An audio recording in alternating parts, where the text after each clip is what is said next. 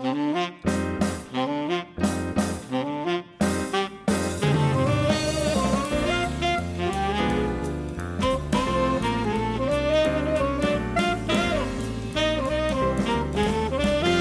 everyone, and welcome to the bonus episode of Conversation Street, which is going to be the awards. Hooray! Which, award, which awards, Gemma? The 2021 ones. Yes, the Conversation Street Awards 2021. This is our 10th Conversation Street Awards. Amazing. The ninth one that we've had people voting for because we did just decide it all ourselves. It was a total dictatorship the first year. But nevertheless, it's the 10th Conversation Street Awards, and I think that's a pretty cool achievement, don't you? Yes, I don't agree with fascism unless I'm in charge. Well, that's why we changed it, you see. yeah, but I was in charge before. Oh yeah, yeah, yeah, totally, totally. Thank you everybody for voting. I know it's been uh, a while you've been waiting for the results of this, but um, we're finally here with them, and it's been uh, really cool to see what people have been voting for. When did we have a look? It was like Boxing Day, I think. We had that Special was, treat. That was the first time we had a look to see where people were voting. It was so cool going, oh, what percentage have they got? Some people have got really, really close as well. This not only is this the tenth one, which I think this is quite, quite cool, as I said before. This is also the awards where the most people have voted for, isn't it? Yes, we have had so many people voting. Thank you all so much for exercising your democratic rights over the yes, awards. thank you very much. Uh, the last time, um, our last winner in terms of number of votes was in 2017, but 2021 smashed it, and some of the um, categories have been uh, like very, very, very close. They're like half a percent between the winner and second place as well. So it was, oh, I can't wait to be able to share who it is, which I, I think we'll we'll do now, won't we? Do, do- Probably. should, we- should we get on with it? Yes. Let's let's get on with it and do our first award. So, our first award for this evening is the AOP Award, which is where we award the the best newcomer of the year. Um, I don't think there's been as many newcomers in Com- Coronation Street this past year, have there? I don't know whether they're, uh, they're trying to reduce the cast um, But coming in because of COVID or what have No, you. I but- reckon it's uh, well. I don't know. I think we've we've got enough for nominees, and they were all characters that have had significant parts. Oh yeah, yeah, absolutely, absolutely. We, we weren't um, we weren't wanting for people to uh, to get on the list. Who were our nominees? Gemma, would you like to? would you like to We say? had Phil, yes, we had Ronnie, yes, we had Harvey, yeah, Curtis, yes. And Daisy. Interesting how you decided to read them out in a different order to the order that we had them on the notes. There. I think it's probably a good idea to do it in that order. Yeah, well, whatever. We can do it whatever order we want, just to keep people guessing for a little bit longer. Now, Daisy there, of course, didn't debut in uh, 2021. She was snuck in there at the end of 2020, but she didn't get on our uh, nomination list for last year's awards because she'd only been in like one or two episodes when the nominations went out. But has she won? We'll have to find out. Gemma, would you like to announce the first award of the evening?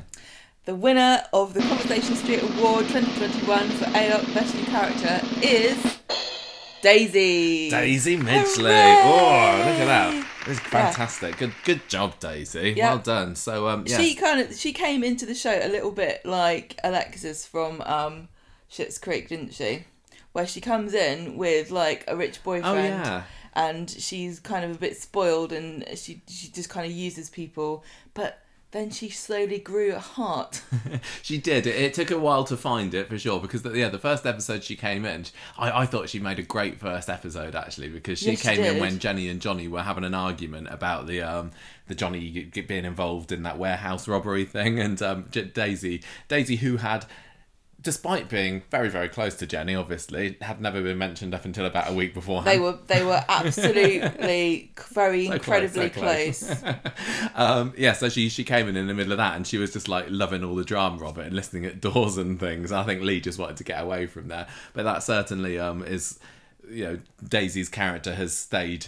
It's true to that, hasn't she? Always looking for a bit of drama and a bit of gossip, and trying to get rid of Johnny as well, which is basically what she spent her first couple of months on Coronation Street doing this past year. if only she had known she just had to dig a bit more into the sinkhole Yes, exactly. She could have helped out. Yeah. yeah, but maybe she's partly behind this. Maybe we're gonna. Maybe that's gonna be the twist for 2022. Leo, Leo's gonna finally get some work done there, and uh, he's gonna say, "Hang on a minute, there's some, some false eyelashes down there." I can smell double Glammy's signature perfume scent Oh yeah, double glamour. She was involved in that as well, wasn't she? This year, she um, that was that was an odd storyline, um, and and I think when lots of people think back to the beginning of the year, they think about um, Sean being the main one uh, around that. It was Sean and Gemma, wasn't it, getting involved? But um, it certainly was good for Jenny, uh, for Daisy's ruthless, money-hungry side because it got her, basically gave her a chance I don't think to she's fleece. ruthless and money hungry. I think she's just ambitious. She's a gold digger. Even Jenny says so. Um, well, th- that complaint has been levelled against Jenny herself, so I don't know why she thinks that's a nice thing to say about anybody. Just I because know. they're both good It is a bit looking of- and they can wrap men around their little fingers, it's not their fault, okay? Daisy was just like, I don't care whether people lose money. They're all a bunch of chumps. I don't don't mind. Was She was quite quite a charming. bit mean. A bit little bit. She she because she even got that um Carol involved, didn't she? Which was Sean's homeless friend I who has a little bit of a know. comeback from homeless Carol. Yeah, not great, not great, not not a nice thing to do, really, is it? No. But you know, sometimes um, we like people who are naughty as well as good. Yes, yes. she we ha- wasn't on the top of Father Christmas's list this year. I don't know what she got for Christmas, but I don't think Father Christmas brought any of it. not Daniel. Tell you that. No. Um, so speaking of romance, um, the, the the other big thing for Daisy, uh, midway through the year, I suppose, was when she found out that Ronnie had slept with uh, Jenny. And vice versa. And, vi- and vice versa. Yes, they both did do it to each other. That's true. Um, and um, Jenny tries to tries to fling her out uh, after kind of getting it Fling her out. fling her out the Rovers, but but then this, this is after that. This is when Daisy kind of starts to open up a little bit and talks about um, oh when she was younger, after Tom died, a little brother, her dad sidelined her, and I think those things like that were crucial in um, some Coronation Street viewers warming to the character and realizing that she's not just a, a one-sided yeah, I have bitch. to say that um, Daisy had a very comprehensive victory in this category, didn't she? She did, she Yeah. did, yeah. lo- Lots, yeah. I think she's uh, definitely won the hearts of, uh, of many Coronation Street viewers. Absolutely, Great new character. Yeah. She's got a lot of depth to her. She's got a backstory. Yeah. She's got she's involved with a character that's a quite likable, popular character in Jenny. Oh yeah, yeah, she's, definitely. She's uh, ensconced in the Rovers, which is the heart of the show, should be. And also got her finger in the Barlow pies as well, hasn't she? Yeah. And if you're gonna, I think she, that that's maybe part of our ruthless side as well. Forget the house that Daniel's um, inherited from his mum. Daisy just wants to be in the number one family of the street. Yep, that's right. Yeah, watch out, Platts. If the Daisy Barlow changes. to be maybe. Maybe she could seduce David and be Daisy Platt. Well, she she nearly did. At the- This is what um, Christmas uh, 2020. She she um, was having a bit of a chat up uh, sesh with David, and Shona was getting a bit jealous, but uh, they didn't go anywhere with that. It was just her and Daniel and Ryan, of course, who um, in another um, not not so um, uh, she good didn't move. cover herself with glory, did She she? she, uh, she seduced Ryan and got him drunk and then Yeah, seduced him to bed, but she didn't do anything. This was Apparently. probably the darkest turn the character has had, and it this That caused was. It was a a bit- lot of controversy. Yeah, there was there was a lot of um, yeah, bad bad idea. You can't really redeem a character that does that these days. Back in the day, it would have been a funny joke, Yeah. unfortunately. But um, I think yeah, she's she's got away with that, hasn't she? Because she said that nothing happened. Yeah, and, and, and like I said, she's uh, since moving on to Daniel, we've seen her her softer side. She she did get upset when he made a joke about her being all vacuous and only caring about the social media image and everything. And um, obviously, we had the nice speech that she gave at the Christmas market the other week about how awesome Daniel is, and she left Ashley at the party because he was too. Um, empty-headed for her i suppose she has got brains in her hasn't she that's uh, I think the main reason she left him was because he told her not to get drunk, and she was like, "There's free alcohol." what, what do you expect me to do I really liked the the how worried she got about Bertie and Oh yeah, there was that. Was a, yeah, that was the other thing, wasn't it? When he, when he nearly swallowed a battery. and she was talking about um she did the child's first aid course and things Yes. with because of her brother. I wonder if anything's going to come from that. I'm, I'm really really interested to see what's going to happen with Daisy in the new year. Actually, um, now now that we she has become um, a little more more uh, she's been given a bit more depth as a, as a character. Um, I, I look forward to when she comes on screen and. Uh, and like you said, at the, the heart of the show in the Rovers, I'm sure we'll be seeing plenty more of her. Well, she's a very compelling actress, isn't she? She has got a lot of charisma Mm. and she's a good presence. And it also, um, it's great because she's come in and she's playing against Sally Ann Matthews, who's, you know, a very established character in the show, very great actress, and she's holding her own, isn't she, in the scenes? Oh, yeah. She's, um, yeah, it must be easy to be intimidated by I, if you're a Coronation Street fan and you get a job on the street, we've heard people talking about this coming in and like playing with scenes with these like establishment actors who've been playing the same character for like 40 years. It must be so intimidating. Hmm. I know, I know.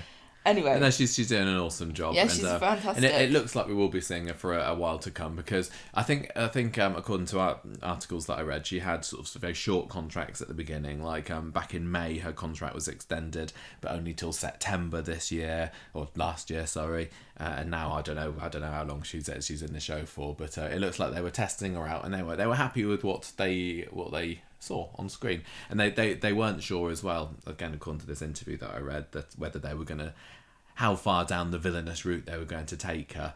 Um, and at the beginning of her time on the show charlotte said um, charlotte jordan who plays uh, daisy said that um, she portrayed her both humane and totally psychotic but said she enjoyed playing the mischief maker it sounds a bit like me. That's how I would describe myself. yes I, me too Humane and totally psychotic. Well, Iain MacLeod has said about her Daisy might seem like sweetness and light at first, but she can be a maelstrom of minxy mischief when her mood takes her. She revels in devilment and can be very self serving, but she's fiercely loyal to those she cares about, although her loyalties can change in a heartbeat. And uh, I, I that think does that, sound like me as well. that, that was a bit of a Hilda Ogden laugh you go. Sorry. Yeah. that, uh, I, I think that he said that towards the beginning, and I would say that definitely um, that's been the route that she's gone down. She's a sure. Great. She's a great character. She's really interesting, and she is um, fun to watch. So I'm really pleased that she's won the award. Me too. Now we do have an acceptance speech from Charlotte today. I got in touch with um with some of the uh, some of the winners of the Yeah, Conversation that's Street right. Awards a few days ago. and we haven't got something from everybody. Not everybody I've even been able to contact, but we got a few uh, today. So um, without further ado, here's Charlotte and what she has to say about the award. Hello, Conversation Street podcast. It's Charlotte Jordan here, and I was told that you voted for me for Best Newcomer, which is so surprising and so nice. So thank you very much. Um, I hope you've been enjoying Daisy, and I hope you had a lovely Christmas and New Year. Um, and thank you so much. Oh, and that's my dog, Olive. Say hello, being whingy and annoying. But thank you again. Lots of love. Bye bye. Hey, thank you, Charlotte. And Thank Charlotte's you. dog. yeah, You have to you have to imagine that, listeners. But you, if you go on our social dog. media, we, we will post that video Yes. that came with that as well. We get to see her lovely dog, Olive. Yeah. Thank you very much. Congratulations. Yes, exactly. Well deserved. exactly. Let's move on to our second award. And from hellos to goodbyes now, it's time for the Terrar Award, where we see which character who left the cobbles this year did it in the best way. Was it the saddest, most dramatic, most exciting, or maybe it's just you voted for the one who was per- you're personally glad to see the back of? I don't know, whoever. We had five nominees in this category. We got five nominees in all the categories. We, That's we spoiler. do. That is a bit of a spoiler alert there. We had um, Seb, Johnny, Natasha, Norris, and Corey. And uh, Norris able to sneak in there despite not even appearing on the show this year, but he did have a nice old send off in his funeral, didn't he? Yes. Um, any any preamble to the t- No. Terrar Awards? We're just going to dive right in there and say the winner. It's my turn to announce this one. So, the winner of the Conversation Street 2021 Terrar Award goes to Seb. Oh. I know. Clap, clap, clap, clap, clap. Congratulations, Can Seb. you, can you clap? Or is it bad taste? Um, whatever. Though we had some incredibly dramatic exits. We had three people who left the show because they were killed, Yes. didn't we? So, um, and one person died and another person left. Yeah, one of them just So- got arrested. Corey just was like, "I- "I'm off." Yeah, off to, so- off to jail, mate. Said Johnny and Natasha. Well, did Johnny was Johnny killed or did he? Well, Well, it was a sad ending, nonetheless. uh, It- it was a Seb- death. Seb, Seb was won. the saddest of them all. Yeah, that's right. Because of that, he was involved in the hate crime storyline, which was probably one of Coronation Street's biggest uh, story, if not the Well, biggest uh, story. I, I don't think that's the last time we're going to be hearing from the hate crime story this award show. I will tell you that right now. But yeah, Seb's death, blimey, that got a lot of people um, very upset on social media, didn't it? It, it came as a surprise as well, but um, just the way it was done, it was so bleak. very dark. And uh, uh, well, it, it, the, the, I suppose one of the reasons why this might stand out in so many people's minds is because we've seen it many times uh, true, in the that's true. flashbacks and everything. Although he did die at hospital, I think that's, that's some people might uh, forget that sometimes because we obviously had the um, the brutal first scene where he was where he was kicked and we didn't see who it was. We just saw uh, his body kind of reacting to the kicking there after the attack scene, um, and then later on. Was it in that episode or is that in the flashbacks? I get them jumbled up now. Where he's crawling over to Nina to say, um, to check that she's okay down the end of the road, and he, he he gets the phone there, and he's like, "Oh, my girlfriend's been attacked." So he was noble to the last because he he, he wasn't doing so well himself. Actually, tells Nina he loves her, um, and then then we get to see the scene where it's revealed that it's Corey doing the kicking. That that amazing slow motion uh, scene where Kelly's trying to drag him away, but he kind of pushes her out of the way and kicks her kicks him again. Um, we we get to to hear his final moments when Abby um, hears the answer phone message that Seb leaves her, or his, his pre-final moments, I suppose, um, and then um, the actual death itself, which is a really, really tragic scene where Abby gets told about it and um, just collapses on the floor because they the, the doctor comes to her and says um, his body's shut down, his brain's not sending messages to his body anymore, nothing we can do, his heart stopped, he's died, and um, and Abby just crumbles, doesn't she? Yes. Very She's so sad. Sally Carman is so so good at Yeah. portraying just I don't know where she gets it from the the, the deep grief at these these awful moments that the character goes through. But uh, it's it's certainly very very memorable death, and it's gonna not not just for this year, but I think it's going to be one that people will remember for, remember for a long time.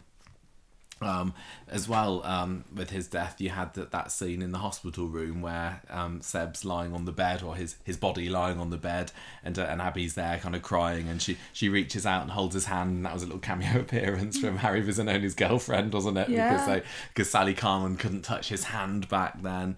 Um, it was great that we were able to go back and revisit the scenes and and do them properly i suppose once the covid restrictions had been relaxed somewhat Well, even with uh, the restrictions in place, they did a fantastic job of making Mm. that initial scene very powerful, and um, it had.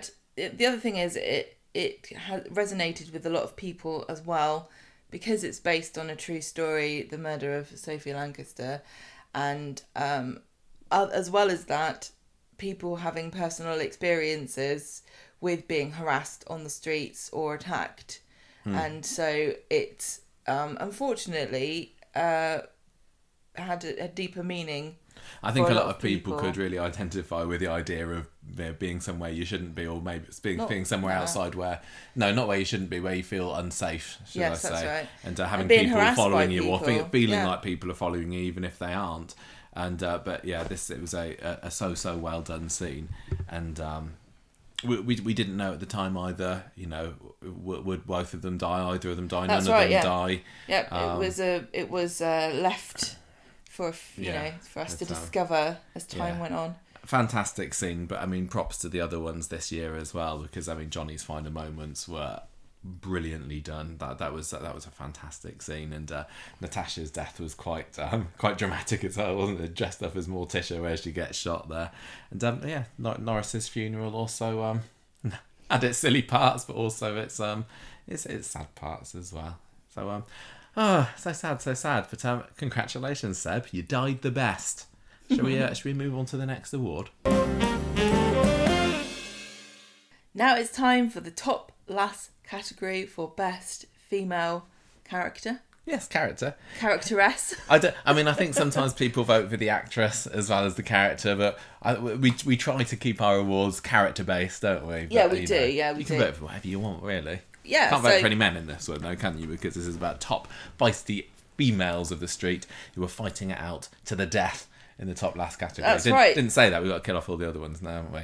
Who, Um, who, who are our, our nominees this time, Gemma? We've got Jenny, Nina, Abby, Leanne, and Fizz. I think a very strong category this Oh, year. Always the top lass is there. Holly It's just Holly. very hard to, to whittle it down to five nominees. Uh, It always is, definitely this year. But I think all of these five deserve it for um for the parts they played and the stories that have been given to them this year. So, the top lass of 2021 is Abby. Abby. Abby. Now this was Abby Webster, Abby so Franklin. so close between Nina and Abby. Yeah, mega mega close this time, but Abby just about pipped it, and uh, and I'm glad actually because I I, I- love both of these characters. Me too. But um yeah, I, I'm really really chuffed that Abby won this one because I, I think if I think back to 2021 myself, Abby is.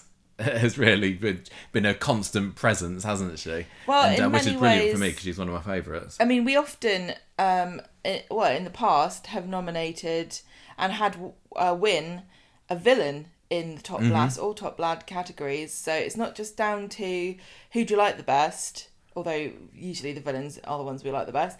But um, you know, who's made the biggest impact in the show? Who is the one on everyone's lips? Who's ev- who's the person everybody's talking about? And Abby Yeah. definitely wins this award because she can be a bit of a divisive character. Well, she could be a bit of a villain herself. can't Exactly, she? yeah.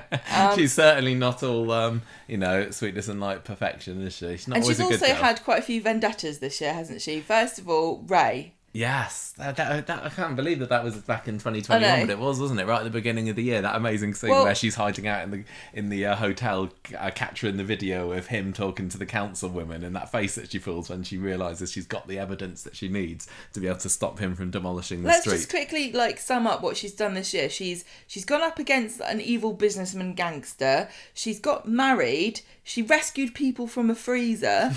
Her son was murdered. She had to go to a court case um, involving finding out who it was that killed her son. Fallen into a sinkhole. She's fallen into a sinkhole. She tried to kill somebody. She's had to shagging about.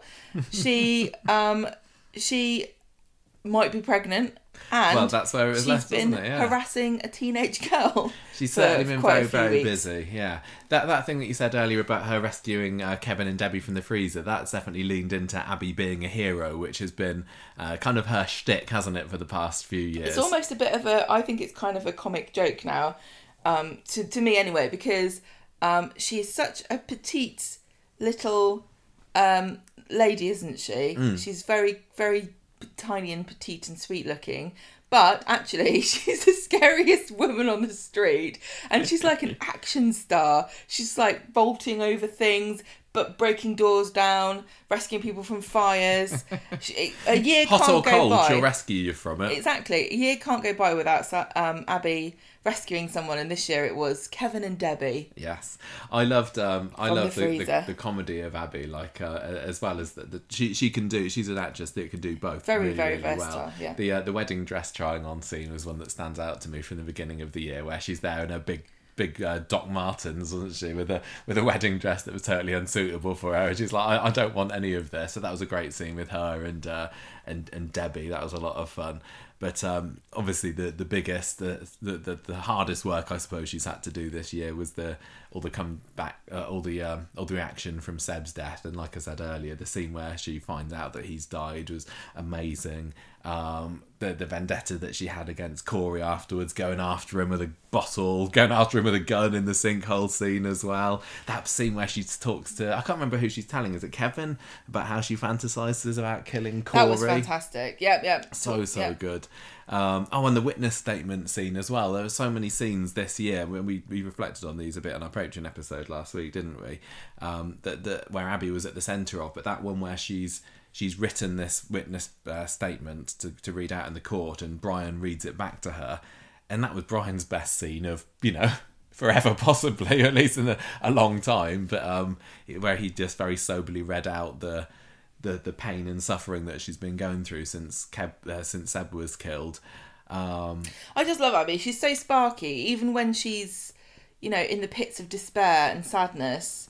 Like, and who else would you be able to listen? Like, um, the way she said to Kevin about how she wanted to get revenge and what she was going to do to the people that killed Seb, and she's so utterly convincing. Like, um, Sally Carman, fantastic portrayal of that character.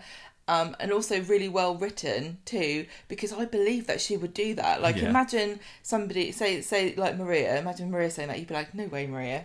you wish, but you believe that Abby would like. You can just imagine her crawling through someone's window with a knife in her teeth, can't you? but then also accidentally knocking a candle over, burning the house down, and rescuing them. and their dog. I, I, I've I've spoken recently on the podcast about sometimes finding it difficult to, to love Abby because some of the choices that she makes aren't necessarily the most uh, most morally outstanding ones. She's but not- um, she's definitely got a shade of grey, she, she she? but um, she she's always able to win me back again. I mean, we had just recently that scene with her at the drug support group where she opens up about the tough life she's had and um, well, what made her turn to drugs and everything, and it was so so brilliantly performed. I, It is really interesting. Her background gives her a lot of depth. And also, I know that some people have been up, upset with her for her um, reaction to Kelly moving on on the street. But we most recently saw her having a truce, didn't we? Yes. With with Kelly, so cool- maybe that cool might. now. Um, yeah, that's fine. she, she's just- got a pregnancy drama, not- so she can only have she's so many dramas at once. Kelly, I'm she? sorry, I've got to move on from this Oh, I story. can't believe they gave her to have a one as a one night stand with Imran. Time will tell whether that was a good decision from.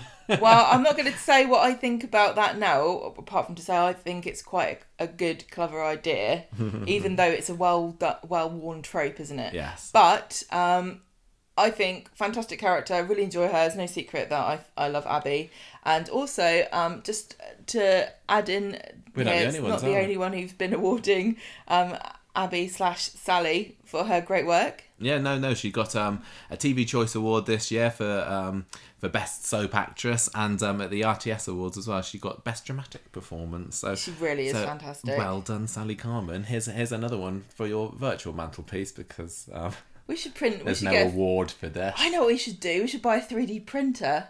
Oh yeah, we could, And we we? could do we could print out the little um Hilda Ogden right laugh award and stuff. That that'd be really fun. Okay, have the who's Deirdre. got Deirdre's on the top last award. who's got a three D image of Hilda Ogden we can use?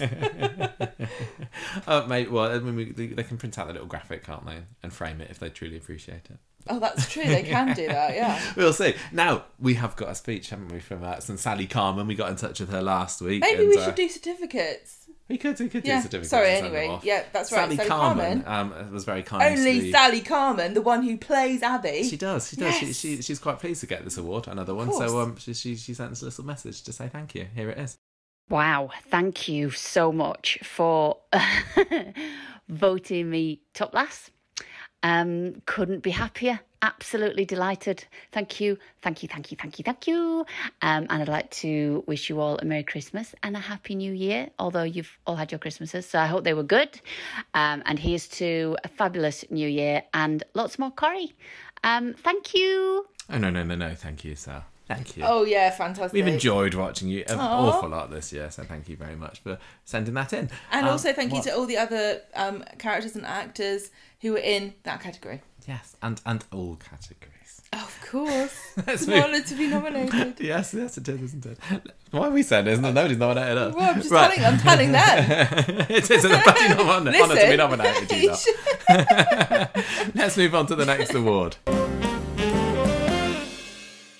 It's time for the boys, Gemma. We've had the girls. It is the Top Lad Award now, which is um for, for many years been held by uh, by David Platt, hasn't it? He, he's had it quite a few years in a row, but he wasn't even nominated this year because he, he hadn't had a whole lot to do. But we did have five other very deserving nominees in this category, which were uh, Dev, Roy, Tyrone, Sam, and Imran. All characters that we absolutely love to watch, and uh, like the, like the top uh, last category, actually probably quite difficult for many people to, to vote in. But vote you must, and did hopefully. So um, let's find out. Who the winner is? Is it me announcing this one or is it you? I've lost You. track. Is it my turn? Okay. The Conversation Street 2021 award for top lad, best male character, goes to Roy. Roy! Roy, hooray! Congratulations, Where's he gone? Oh, he's Roy. back. He's yeah. He went to Peru for a little bit this year, but he's he's back just to claim his award. Oh, we don't have a speech from David Nielsen, by the way. strange. You know why? Because he's like, sorry guys, I'm just tired of winning. He doesn't do social media. I, I know he is, isn't. yeah, this isn't the first award he's won. It's obviously the most important award he's won this Of year. course, but um, yeah. he did get the best soap actor at the TV Choice Awards earlier this year. We can year. just read out his acceptance speech for that and pretend it was for this one. I'm going to put sure my award on my mantle. No, where did he put it? He put it on the counter Yeah, in so Roy's, uh, in Roy's didn't inspired. he? Everyone can be inspired Yeah. and do a better I job. I love him, he's fantastic. He's so so funny. I'd He's love, very I different would from love to meet him in real life, David Nielsen. He seems like such a fun person. But um, yeah, Roy. Um, amazing turnaround for this character because it certainly felt for a little while after Hayley left that the character was a bit directionless. But I think um, Definitely um, was flailing for you know a place. Mm.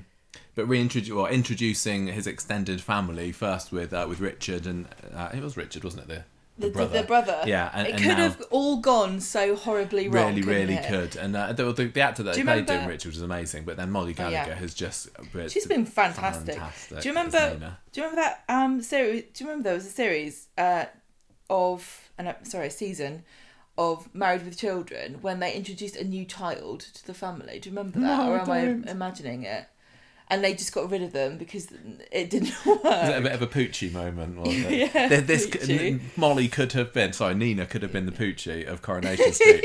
But no. actually, no, she has gone and done a brilliant job. We're not talking about Nina. We're talking about no, well, we're Roy. talking about Roy. Yeah, who um who he was like Abby started off the year wanting to help out with the um uh, getting uh, stopping Ray from demolishing the street and um he he had this great scene where he was at the council meeting and he talked about um tearing the heart out of the community with no anesthetic. Roy always gets the best speeches, doesn't he? He's him him and Ken. They do a good monologue, I tell Oh, you. they that. do.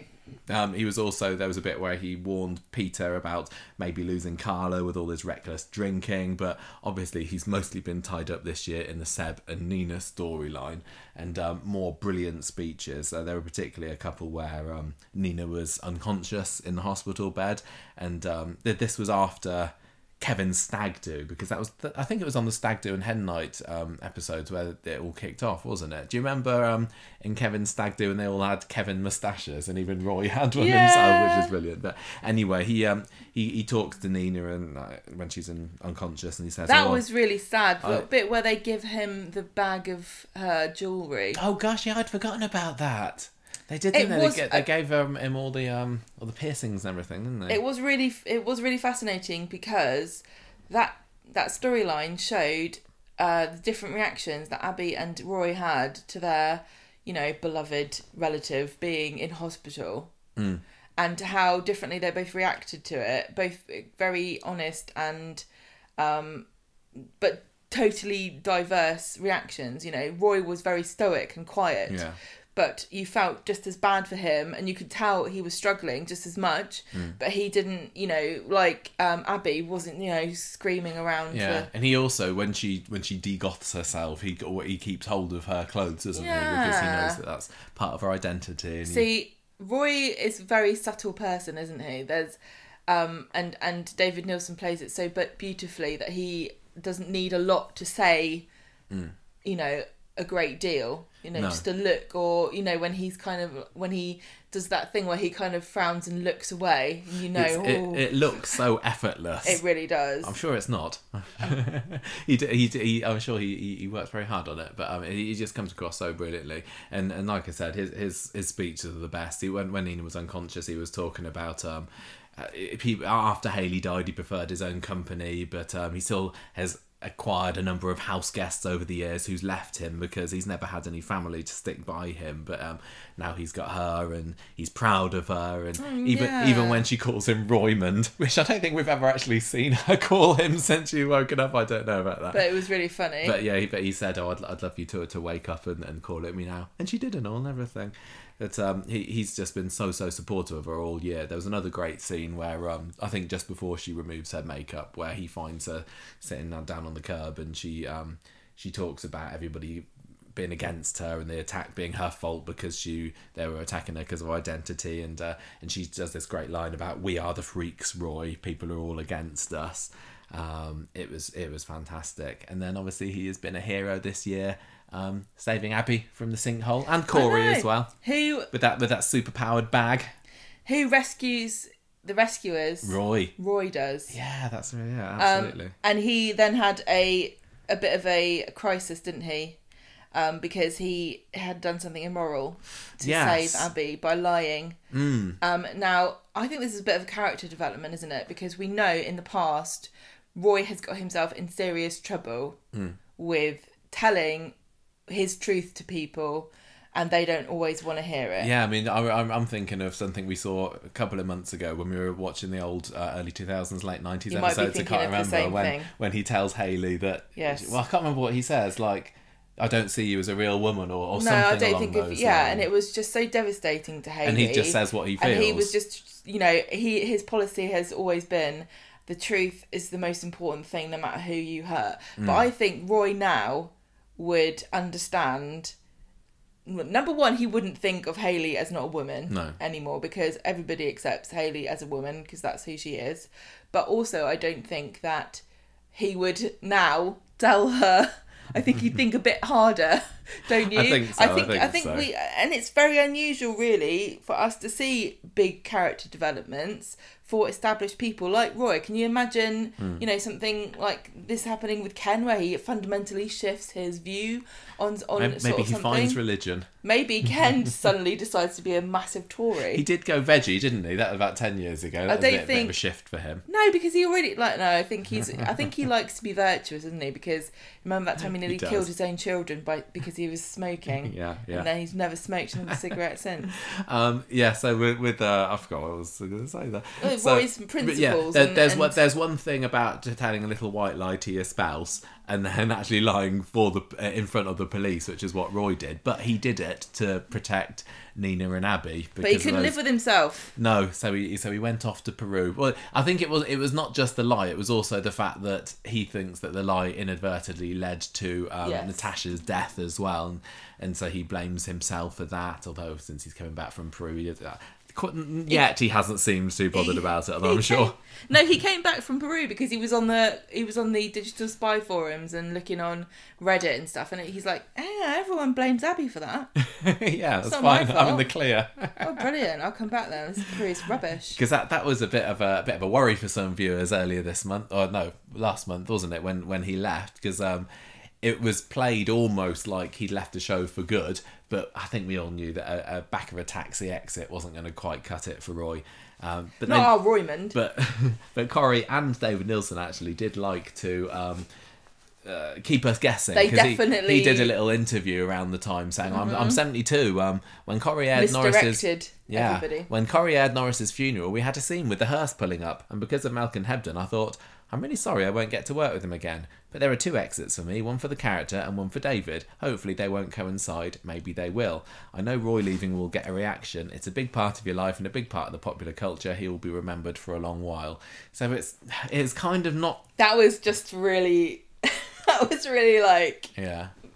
really because we when It's we not- when he not- left, I think we were both going, "He'll be back," and then we read this and we're like, "Hang on a minute, this is quite." But even with this, it's not exactly it is it's not completely saying yeah maybe No, I know exactly. left, It's, but- it's full of plausible deniability. It's why I like it. It's yeah, fantastic. but he is here to stay and um, so for a bit, yeah, and hope. I mean, hopefully he'll be able to have a bit of a rest in 2022 as well because he's played such a big part, but not too much of a rest because we all love him, don't we? well, ex- well, the only permanent thing about Coronation Street is the cobbles. Yes, and So- Ken. I wasn't going to say that. So um, Congratulations, congratulations, Roy. Roymond, you have won. Um, really fantastic. I'm glad that um, you know even the older characters, but get given really fantastic storylines. Um, what a, what brilliant! Whose idea was it to bring Nina in and Mollie Gallagher also? She's so great with Roy. Yeah, yeah, they're, they're a really Yeah. brilliant, really brilliant character, and, and who'd have thought that he could be? You know, some some some characters are blessed to be given a partnership that worked really, really well, but to get two like And- Roy's got with yeah. Nina, and it makes it look like you said effortless you know everything that roy just does roy is one of those characters that feels like a real person has just wandered onto the set and doesn't know that everyone's watching them you know Yeah, yeah, Brilliant. absolutely. Right, um, from the old to the young, let's move on to our next award. Now it's time for our the r kid award for the best young character Yes. and we have the nominees are sam jack hope max and kelly Ah, Kelly. Right now, just explain the um The how we criteria. pick. Well, it, th- this is a difficult one because 2021 was this is when the kids were being put in the forefront of the show eh, more so than ever, weren't they? I think this time last year, Iain MacLeod was saying, "Well, we're going to get the young uns, the teens, we're going to give them a major story." And I think back at, earlier on when he was saying that, we didn't know exactly what that story would be, but certainly we've seen an awful lot more of the teenage characters, though not necessarily all of these, because well, not all of these are teenagers for one thing, but we've also seen an awful lot of um, of Asha and Aadi, um, Summer as well. Um, Corey, of course, and uh, and, and Amy, but uh, we, we've not been able to include them in the nominations for this because the actors themselves aren't kids anymore, are they? They're a little yeah, bit we prefer than 18, some of we them. we kind of yeah keep the this category for the under 18s Yes, exactly. who are the actors who are under 18. So the characters, some of them are the same age as Kelly, but the actors are older. Yes, That's yeah, quite. that's our. You have to draw a line somewhere, and that's where we've drawn our line. So exactly. I will tell you now, the winner of the Kid Award for 2021 is Sam. Hey, Sam What a Blakely. landslide. And it was a bit of a landslide for him as well. Yeah. Awfully high percentage of the uh, the votes did our Sam get. So congratulations, Mister. Last year he won our um, A Up Award for the best newcomer, and this year he is uh, there for best kid. And I think, I mean, it's gonna he's gonna be a tough one to shake, isn't he? I think he Well, might be getting it for a few years to come. I think as long as he's in the show, he's going to be nominated for Our Kid. And I, at the moment, I can't see there's very much competition because Sam is such a great character Yeah. and he is very beloved of the viewers. Mm. And they've also good at writing for him because he is. I would say he's got the most unique personality of a child character since Chesney. Yeah, he's definitely one of those characters that are, are, are particularly memorable. So, So- so- Chesney and Simon, both when they were young, really captured say, people's attention. Simon definitely uh, was very popular when he was younger because he was cute Mm. and he was helpless and vulnerable. But I wouldn't say that he had a distinctive personality. no, no, But maybe a- Chesney definitely did because he, you know, he had his quirks, and so the same I would say with Sam. yeah, and, and, and Chesney had his um his tragic backstory as well, Well, all with of his these awful mum children and have everything. sad. So sad Simon came in after his mum died, didn't he? But- Yeah, and now we've got Sam, who's now a, half an orphan. yes, he is. Yeah, thank goodness he'd gotten okay. I Um, think we should call them Norphans because it's no, not an orphan, but kind of kind of. Norphans. Um, so what has he been up to this year? Then he's been getting um. He, he, he I think one of the earliest observed things a crime. He did observe a crime. That's one of the earliest things I remember from him this year, with um, Simon and Jacob locking that guy up in the boot who they were intimidating because they owed him drugs money or something like that. And um, but he was also um, involved in the Sharon story, wasn't he? Because um, Sharon was trying to get to who was she trying to get to? Was it Leanne? And she was trying to get to her through Sam. Yeah, And um, she ends was up. so conflicted about it she yeah. she was evil, but she didn't want to be. There was there was a great scene I remember where she was babysitting Sam and um and she was I I think she was just trying to kind of scope him out and, and figure out how she could capture him but he he he kind of proper broke his I broke her heart by how cute she was and she was sitting He there was, he yeah. was and was sitting there looking very very sad about it but she Oh, went I'm through really- with it anyway yeah. and she she got him kidnapped by um by the beardo van man and uh, and then he did his little singing in the van, didn't he? I know, He, he's so- he, fa- he found a radio. He was listening to stuff about Weddy County. Then they park him up somewhere, and he sings a little song. He's a proper tragic, sad orphan material before his parents had even killed off. I know, and also he now is um a football fan. It, well, that lasted for about one episode, Yeah. didn't they? I think the He's stars, it, the stars have been his um, perennial love, and uh, the, well, it was it was that telescope that got him into trouble, getting him kidnapped, wasn't it? Because um, that's how they lured him in. Most most Yes. bad guys lure children into their cars with sweets, but um, for Sam, they needed They needed a, p- a piece of um specialist equipment. specialist scientific equipment. Yeah, I thought, oh, what's that in there? Um, but I, I've really loved, uh, I really loved the scene recently with him and George as well, when uh, when he was going Oh, still in his mute phase, and George brings the uh, the telescope around. That was that was really cute. And they have a yeah. Oh, Yeah. And speaking of telescopes as well, the other thing that was obviously uh, key this year with him and the telescope was when he whacked Blokey around with the head with it, didn't they? Because um, it was it was the same guy, wasn't it? The the, the beardo man. Um, who had the gun. And was he pointing it at Gary maybe? And then we hear the gun going off but don't see it. And then you kind of cut cut to the scene and Sam's there having whacked him round the head with this massive massive telescope well, that's tube. not the only time he uses the telescope as a as some kind of distraction technique or weapon because he also pushed the telescope. Oh yeah. or perhaps it was an didn't accident. There's a bit of controversy about They what never really got to the bottom of that, did they? Um, but yeah, that kind of helped him to get help for who was it? Well, the, the, for, for Lily. Lily, After that's she'd right. swallowed that. Who was uh, taunting him with a with a uh, with a lollipop that soon nearly killed her. Yeah, that's the when when Sam finally starts talking again. Probably that's the first thing that I'd want to know. Did you drop the? Yeah. Did you drop the telescope on purpose, or did it from tumble accidentally? These are the key things. Is is your cuteness just a ruse because you're actually a serial killer in training? Maybe, maybe, he was honing his skills when he when he knocked the guy out the, earlier this year. Yeah. I think it's been really interesting the uh, the story with his mutism after Natasha died as well. Which, by the way, the scene after she died and he was there in the in the funeral director's place next to the coffin and reading out his speech and everything. Oh, so at my cute. little heartstrings, that did. It, he is. but yeah, the, the, deciding to, to shut him up basically after that for well going on a month and a half or so now, isn't it? Has um, been really interesting because um, it, it- despite not being able to talk, he's still been one of the most compelling characters in the in the episodes that he's been in, mm. and uh, His big expressive eyes. yeah, absolutely. And uh, poor old Nick, who thinks that he's, uh, you know, wants him to make a breakthrough, and he's just having to be patient, isn't he?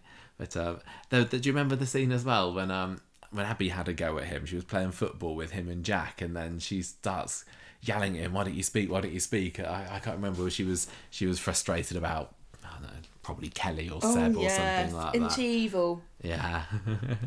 but, um, anyway, um, congratulations, Sam. I'm sure we're going to be seeing an awful lot more of you this year. And um, he, he was filming Jude um, another series of Brassic recently as well, wasn't he? So um, he's all over the telly. I hope they don't. I hope he didn't get poached away by another program. Better Or not be seeing you in. EastEnders anytime soon, Jude, because um, we all love you here on Coronation Street, and um, I think is a, a, a very good addition to, to Nick and Leanne's little family.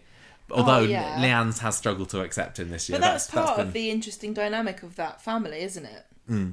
yeah, Leanne having to move on from from Oliver's death and almost replace him, although obviously you can't replace your dead son. But you know, as isn't Abby's it finding out. interesting that now Sam is going to be in a similar position, and I wonder if there will ever be a scene between the two of them where Leanne says, "You know, I know I can't replace your mum." I, I can't remember. I've got a feeling there was one earlier this but year. it is it is sweet that you know perhaps now they've they can yeah, form a relationship, but it you know in, in the knowledge that they're both on equal footing in that they're finding bereaved. something that it will never be properly replaced, but comforting one another yeah. for mutual loss. Yeah, absolutely. Um, like some of our other winners um, tonight, um, Jude Riordan has also won plenty of other awards this year. Um, he got the NTA, the National Television Award for Best Newcomer, and he was the youngest ever person to win that award as well. So that's quite an achievement there. Well, He that's got- something I'm gonna have to scratch off my list. then. yeah, he got the uh, the Inside Soaps Best Newcomer Award as well. Um, he won the iTalk Telly Awards Best Soap Performance, and, and now this. So Well, you know, I what a think year! I think 2022 will perhaps be the year when um, he he gets nominated for the Younger Character Awards, just like with ours, where Oh, yeah. you know the the first time you're in it, you get the newcomer, and then Yeah, but I mean, uh, the the fact that with the I Talk Telly particularly, he got the best soap performance. Oh, yeah, that's, that that's amazing. basically that's you know that's going up against everybody, and he was also a nominee in our top lad category as well, wasn't he? So um, do you reckon that a bright should? young star for sure. You know how they have the best the the young stars um, in the which one is it the soap awards? Yeah, You know they have the young. Yeah, people. yeah, yeah. They should have old old people. Battle Axe of the year, definitely. Why not? Why not, indeed? Now we have got an acceptance speech coming up from Jude Riordan, who um, very kindly recorded something for us and sent it over to a couple of days ago. So um, let's hand over to Jude. I would just like to say thank you for everyone who has voted for me in the Conversation Street po- Podcast Awards. I'm so, so chuffed that I've won the Our Kid Award. Thank you guys for voting, and I'll see you guys soon. Bye. Isn't he cute? He's Isn't so he cute? lovely. Lovely. Thank you very much, Jude. Congratulations on your latest win. I'm sure it won't be the last. Right, let's move on to our next category. Now we do love a good villain on Coronation Street, on Conversation Street, our Coronation Street villain on Conversation Street. And our next category, the Wrong Un Award, is where we um, celebrate the wrongest of the wrong uns, the baddest of the bad ones, the most villainous villains that the street has seen in the year. We have got five nominees in this category. As always, we've got Harvey, um, who came in and did some naughty drug stuff at the beginning of the year. Sharon, who came in and did some naughty taser and stuff. Ray, Corey, and poor old Hashim, no longer with us, didn't even get a nomination for the uh, Terrar Award, but you never know. Maybe he will grab the award in this one. Um, I, is it my? I think it's my turn to do the uh, announcement for I this. thought, yeah. So I will. I will tell you right now, ladies and gentlemen, that the winner of the 2021 Conversation Street Award for Wrong Un goes to. Core, blimey, it's Corey. Oh, Ah, evil. grr, we shake our fists at you. Ah, Pretty good. congratulations. Uh, pretty, um, yeah, I think he. pretty decisive win Pretty- for uh, yeah. for Corey Corey Brent there, um, and it's really interesting because he's been a bit of a slow burner as a, as a villain because he first came into the show two years ago, over two years ago, back in uh, 2019, and uh, back then you thought oh he's uh, he didn't you know, he, he didn't think much of him, he just felt Well, like a bit of a side character. You know, I don't like this kid. I don't know if I'm supposed to not like him, but I really don't like him. It was it was he more felt like he came in as um a bit of a side character to do with um he was it that was going out with it was it Asha and Asha and Amy or Asha and Summer I can't remember one of them fancied him but he, he fancied the other one or something and and nothing much he was came just of always unpleasant, wasn't he? Yeah, and then in 2020, um, he showed more of his nasty side when he um, uploaded that video of Asha. We were first recorded the video of Asha taking her clothes off. Um, No, he and- record- Oh no, he that's right. Then he it. shared it, didn't he? And then it was Kelly who then uploaded it onto the uh, onto the website. No. no, No, Oh, no, no, oh, no, no, no, no, no. no, no, no, no, no. He recorded it without Ash's permission. Yes, that's right. Kelly got it and then distributed it to the WhatsApp group or whatever. Yes, Then somebody, somebody from that there. group uploaded it to the internet. That's right. That's right. Uh, but again, it kind of felt a little bit like his character was over after that. But then at the beginning of 2021, that's when um, it kind of he came back round again, and um, by that time he was going out with. Um, going out with Asha again, um, making fun of the choker that um, Nina had got her. Oh no, no, he wasn't going out with Asha then, was he? I can't even remember. But she was that that must have been when she was going out with Nina. She gives her the choker. He calls her a dog. It's irrelevant. It is irrelevant. No, he was going out with her. He goes out with Asha at some point and he Yes. is very cruel to her. And Yes, Yasmin, Yasmin picks says up to her, this. This is what happened with me and Geoff. You you need to watch out. Yeah, yeah, yeah. That's he makes right. fun of her appearance, Yeah, um, yeah. he- which is even more significant to viewers that know Asha's history of having, you know, um, a lack of self confidence about Yeah. Mm, her appear, her the way she looks, and um, he's you know negs her and stuff, and she she dumps him. Yes, and then and then she starts going out with Nina, doesn't she? And he kind of shows his face again there, and is pretty vile about that relationship. Well, because he he's always had a problem with Nina because of the way that she dresses. yeah, but then Asha and Nina split up, and then she starts going out with Corey again, doesn't she? And that's because when he's they. so narrow-minded that he can't like anybody who's different from him is insulting him by not being like Corey. You Yeah. know, he can't conceive of somebody who might have a different uh, uh, opinion to him about the color black. Yeah, and he he's had such a privileged background as well that he's always had things go his way, and um Yeah. and, and when they didn't, and when you know things turned sour with with him and Asha, he, he didn't know how to how to respond to it. And we also saw, way. you know, how terrible his parents were and how of them. permissive his father was and perhaps that feeds into this sense of entitlement that he has where um, you know, I think his dad just sets him up with a flat. Yeah, Stefan was blind to all of Corey's faults, wasn't He he? thought he could buy his child's success and love. Hmm. And he all he did really was set him up for abject failure. Yeah, because Asha and Corey moved out into uh, Victoria, Victoria Court, Court. didn't they? He he didn't seem particularly into them being in a relationship he and setting up happy families, but she, Asha to be his maid. yeah, basically.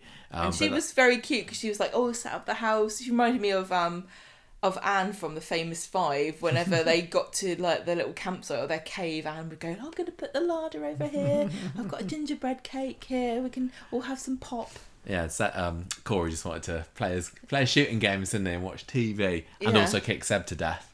Well, some of those things are more um fun than others, Well, and yeah. I would say that I've done one or two of them myself. So I'm Um, not going to I- I think- too much. I think he was cemented as a proper, proper evil villain for the ages when he we had that attack on Seb.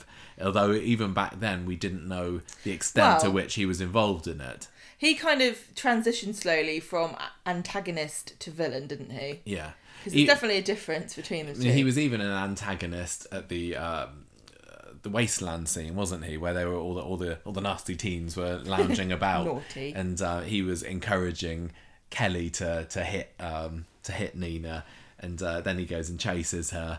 But yeah, a- after the attack, he's um, he just doesn't particularly show any remorse about what happened, and we we later see in the flashbacks that he's that he was the main one who did it. He ran off, leaving Kelly to deal with this writhing um, body on the floor. He goes and changes his clothes, chucks the bag in the canal, mistake Corey, uh, and then goes home and is like totally relaxed about the whole thing, isn't he? But there, there was that great scene where he's looking in the mirror, a bit of a what have I done scene, but by the end of the evening, he's kind of under the impression that he's got away with it, and and and that's what we see from him a very cocky attitude all the way through you know, the court appearance, um, which he also manages to walk free from. He, he joins the Weatherfield Football Club. He thinks everything's going his way. He does. He's like the epitome of privilege, isn't he? Yeah. Do you remember that press conference he Yeah. did where it was just where he starts where he says, "Oh, I'm, I'm so sorry. People are accusing me, but it, it, I, I, I would never I'm do such a thing. I want to say I'm sorry to the victims because because he, he he had to admit he was there, but he he didn't have anything to do with it. And um, the the the, uh, the other thing that people remember a lot about him this year is when he got away with it when he was found not guilty. He did that little wink to Abby, didn't he? Oh, yeah. he was just oh, he was he was skin crawlingly vile. that Played Corey. so well. Oh yeah, I mean Max Maximus, Maximus Evans, Evans. has uh, been, a real star of the street this year. Honestly, so compelling and and um, sinister, and he's like reveling too in in his evilness, Mm. um, because he just loves. He just thinks he's great because he he knows that he's on the top of the pile. Yeah, and there's a certain think he's the kind of um, person who who genuinely thinks that if they have more money than you, they're better than you are, and especially like being a footballer too, because they get treated like heroes by lots of people and idolized.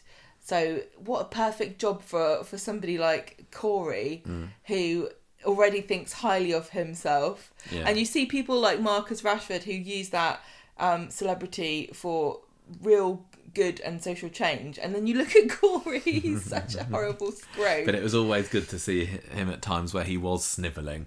Like there was a great scene Yeah. where uh, Nina came after him with a trophy, where where Abby went after him with a gun in the sinkhole thing. I mean, when when he um he puts on his big bad wolf costume, doesn't he, and tracks her through the Coronation Street ghost house thing. But when she pulls a gun on him and fires it into the mirror, Suddenly- suddenly all that bravado and cockiness disappears in an instant. Yeah. And you get to see him there as a snivelling wreck, and then they, then they fall through the floor, and it all gets a bit silly, but it's very, very dramatic and fun. And he's there with the gun at Gabby, isn't he? Because there was, there was the moment where we thought, is is he going to shoot Abby here? But um, he does give this snivelling confession to her that yes, he did do it after she manages to get the gun from him. And um, it looked like everything was going to go his way, and he was going to disappear off to Germany, where he got poached by another club. But he didn't count on Stu, the uh, little homeless man who probably would have never given any thought to as being the one who would ultimately uh, have the evidence that would lead to his downfall, the, the Weatherfield County bag that he threw in the canal. And uh, it all spiraled downwards from there, and he gets a, a nice little uh, final episode where they think that he thinks he's escaping in the back of a van, doesn't he? With Stefan. driven by Gary. Well, yeah, he, he, unbeknownst to them, it was driven by Gary because Yes. Gary's able to pay off or beat up or something. I don't know the original driver, and uh, yeah, unloads him at the police uh, police station. And the, the last thing we see from Corey was um, him Justice. him- justice, and being snivellingly dragged away by one of the officers. It's very there. interesting to me that, um, similar to Ray, he's been imprisoned rather than killed.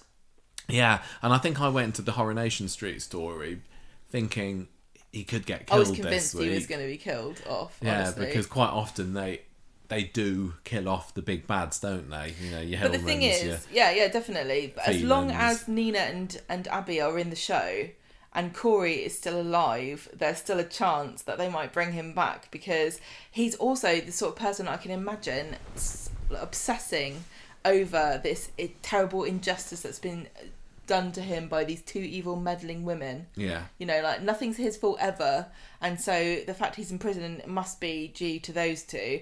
And I can see him breaking out or being released early or something. Well, I'd, and- I'd be quite interested to see um, another story in the future where somebody else gets sent to prison and he's there as like the leader of some kind of uh, evil gang. the, the prison gang like or um, something. I don't know how it. I don't really understand how it works and like how I'm sure being rich has benefits in prison, even though you don't have um, as much access to things as you do on the outside. But I can just imagine him, you know, ha- like acquiring a, a gang of goons as his protection Mm. because his, you know, his dad's paying their families off or or something, so that he's untouchable even in prison. Although, or would it be interesting to see him like the inverse, where he's like at the bottom of the pecking order, and somebody sees, you know, how how low he's fallen. Oh, I don't think I don't know whether we'd that want would be to. as satisfying. Honest, like I don't know whether we'd want the the viewer to feel sorry for him. I think you would. I think you naturally would feel bad for him. I don't really want to feel bad for Corey because he's so evil. Yeah, I mean, if they're going going to go down the route where, uh, or stay down the route where Jim McDonald is definitely a bad one, maybe he can get arrested at some point and uh, lay the boot into Corey or something. Yeah. Would, would that be an ultimate ending for Jim McDonald? What murdering Kick- Corey kicks Corey to death in prison. How ironic. Oh, fantastic! I, I'm really, really glad that uh, Corey won this, and it was a pleasure to speak to, to Max earlier this year as well about his uh, his character on the podcast. I heard lovely things about him as well. Yes, absolutely. So, um, shall we move on to the next award? Yes. Thank you for that. I, I, we will. Will we have Gemma's it. permission. Let's go.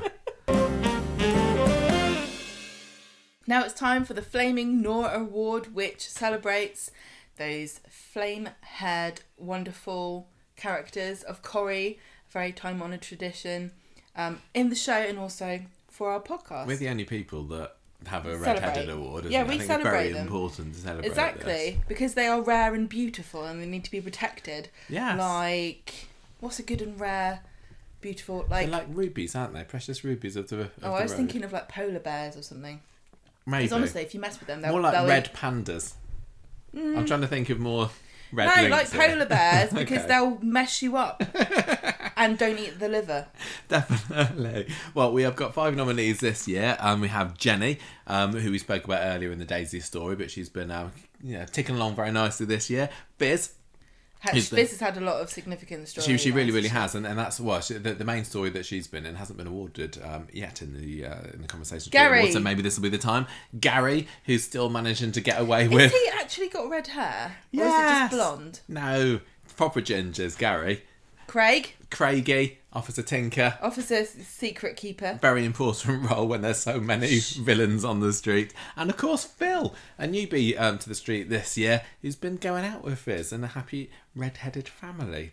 Gemma, I'm going to pass over to you to announce our winner. The winner of the Flaming Nora Award for 2021 is Jenny. Right, Jenny Connor again. this is the seventh year in a row that Jenny has uh, won this award. Although Fizz was getting closer this year, wasn't she? Fizz she was, was snapping at the old that's right, heels yeah. this year. Um, because I think uh, Jen McAlpine's been doing a fab, fab job in in that story. But yeah, Jenny Who could the- resist to the post allure again. of, of Jenny Who Connor? could? The the Rovers landlady. Exactly. She'd, she'd sling you out. She'd bar you if you didn't vote for her. Um, so Tell me what's happened to her this year Well, then. what's been going- Where can we begin? sad start to the year because old Johnny well sad start middle and end really. But um, Johnny was in prison. He got sent down earlier on didn't he for his uh, part in the uh, in, in the warehouse robbery in the 70s what's that I can't remember. So Jenny's left holding the fort at the Rovers again. And um at least she does have Daisy there by her side as a uh, as a wing woman. Although um, I, I can think of people I'd probably rather have helping me out in my business. Daisy is more interested in helping Jenny. Um, With a romance. with yeah, exactly. She tries to set her up with any man who comes into the pub, basically that, ca- that could catch her interest. And um, there was also I, I remember a really really lovely scene with Jenny and Rita earlier in the year when um, Jenny was just worrying about the, the state of things with Johnny and you know what, how long is this going to be and is, is he going to get worse? And This was when- the year of the 10,000th episode. no no no last year was the ten thousandth episode. I'm totally She- losing track of time. I did wonder. Yeah, or this pandemic, it's done, it's done us done it to us all, Gemma. Can we all just say that the last two years was just one year? yeah, why not? Why not? Um, yeah, Actually, that works for me then because I'm not 40 this year. oh yeah, forty this year, Gemma. I, I, um, I think the the biggest, most memorable Jenny moment this year, at least for me, was uh, when she bedded Uncle Ronnie Bailey. Made him take his hat off and everything. I know. I bet he didn't take his hat off though. I bet he I, I left bet it he on. didn't. I bet he left his hat on. oh, I was so mad about that. Jenny, what are you doing to me? She is. Not only is she red haired, but she'd red blooded, Michael. She is. She, Who she, can resist? And I spoke to Sal about this on the podcast a couple of months ago, and she said, "Well, Johnny has been treating her pretty badly for the last few years. He So- hasn't oh, been very, the, the He's nicest. not been the best of husbands, but he's such a nice guy, isn't he, Johnny? You're the best of I can, husbands. oh, thanks. Um, I can forgive him many things, and um, it was just a shame that Jenny couldn't couldn't keep her knickers up for another What are you another talking- couple of days because Johnny was just about to Well, be released from prison. It did. It did. Um, cause the rift, didn't it? And who would know? Who can say if she had um not shagged about? Maybe Johnny would still be alive. Ma- oh, maybe. Don't. Maybe he don't would have just drowned one on her. himself in despair and boredom. In, I'm- I'm in the glad- sewer. He's like, I'm not really in this program anymore because I don't live on coronations. I'm glad they had an amicable split up. If they were gonna, if they were gonna go their separate ways, then um, this is how know, you do but it. I think, honestly, Jenny deserves props this year for having one of the most tragic love stories of Coronation Street Oh, ever. yeah. Really, this was one of my favourite bits of, of the, the whole Jenny story has been this love story between her and Johnny. You know, the unlikely, um, like cleaning woman who catches the eye of the factory boss, and they have an illicit affair, and then she gets delusions of grandeur, and she has a whole room just for her mood board for her wedding. then, when they actually get married, she realizes what's truly important. It's not the fountain in the country manor because that's being besmirched by women having a fight in it. No, she drives to the hospital on the back of a motorbike with her husband to be to get married in the presence of the woman that she calls her mother, who who was um there for her when no one else was, and then they they sort of Another fall- top ginge. Then because of family tragedy, they kind of fall apart. But then right near the very end, they Yeah. reunite that passionate kiss in the sewer don't think too much about what was in the water and then she loses him so tragically as he drifts away and, and through that tunnel you know the the metaphor of the tunnel where they're, they're, they're So the close but so far. exactly they're separated Yeah. and it was it was it was sad Uh, and tragic and it was beautiful. really it was really it was very bittersweet and it, it had been very sad with johnny confessing to some other characters in the weeks running up to this that he finds it really difficult to see jenny I moving know. on but at least they, they did have a couple of nice scenes together actually some friendly chit chats in the back of the rovers even after they split because he, he goes to sell the pub doesn't he so she has to raise the funds to, to get it herself so she is now the sole proprietor of the rovers return isn't she i think Da- daisy didn't end up contributing did she she No. was going to but she was uh, the, the the, MLM, the, the double glammy money. Oh yeah, yeah, that's right. But um, she has got a new man now, hasn't she? We we saw her on New Year's Eve, um, or seeing in 2022 with uh with her head on Leo's shoulders. She's so very loved up, can- isn't she? I She is a little ending bit at the moment. She's um she's got over Johnny quite quickly, but And the other Hey. thing that happened this year was her rivalry with fellow foster daughter.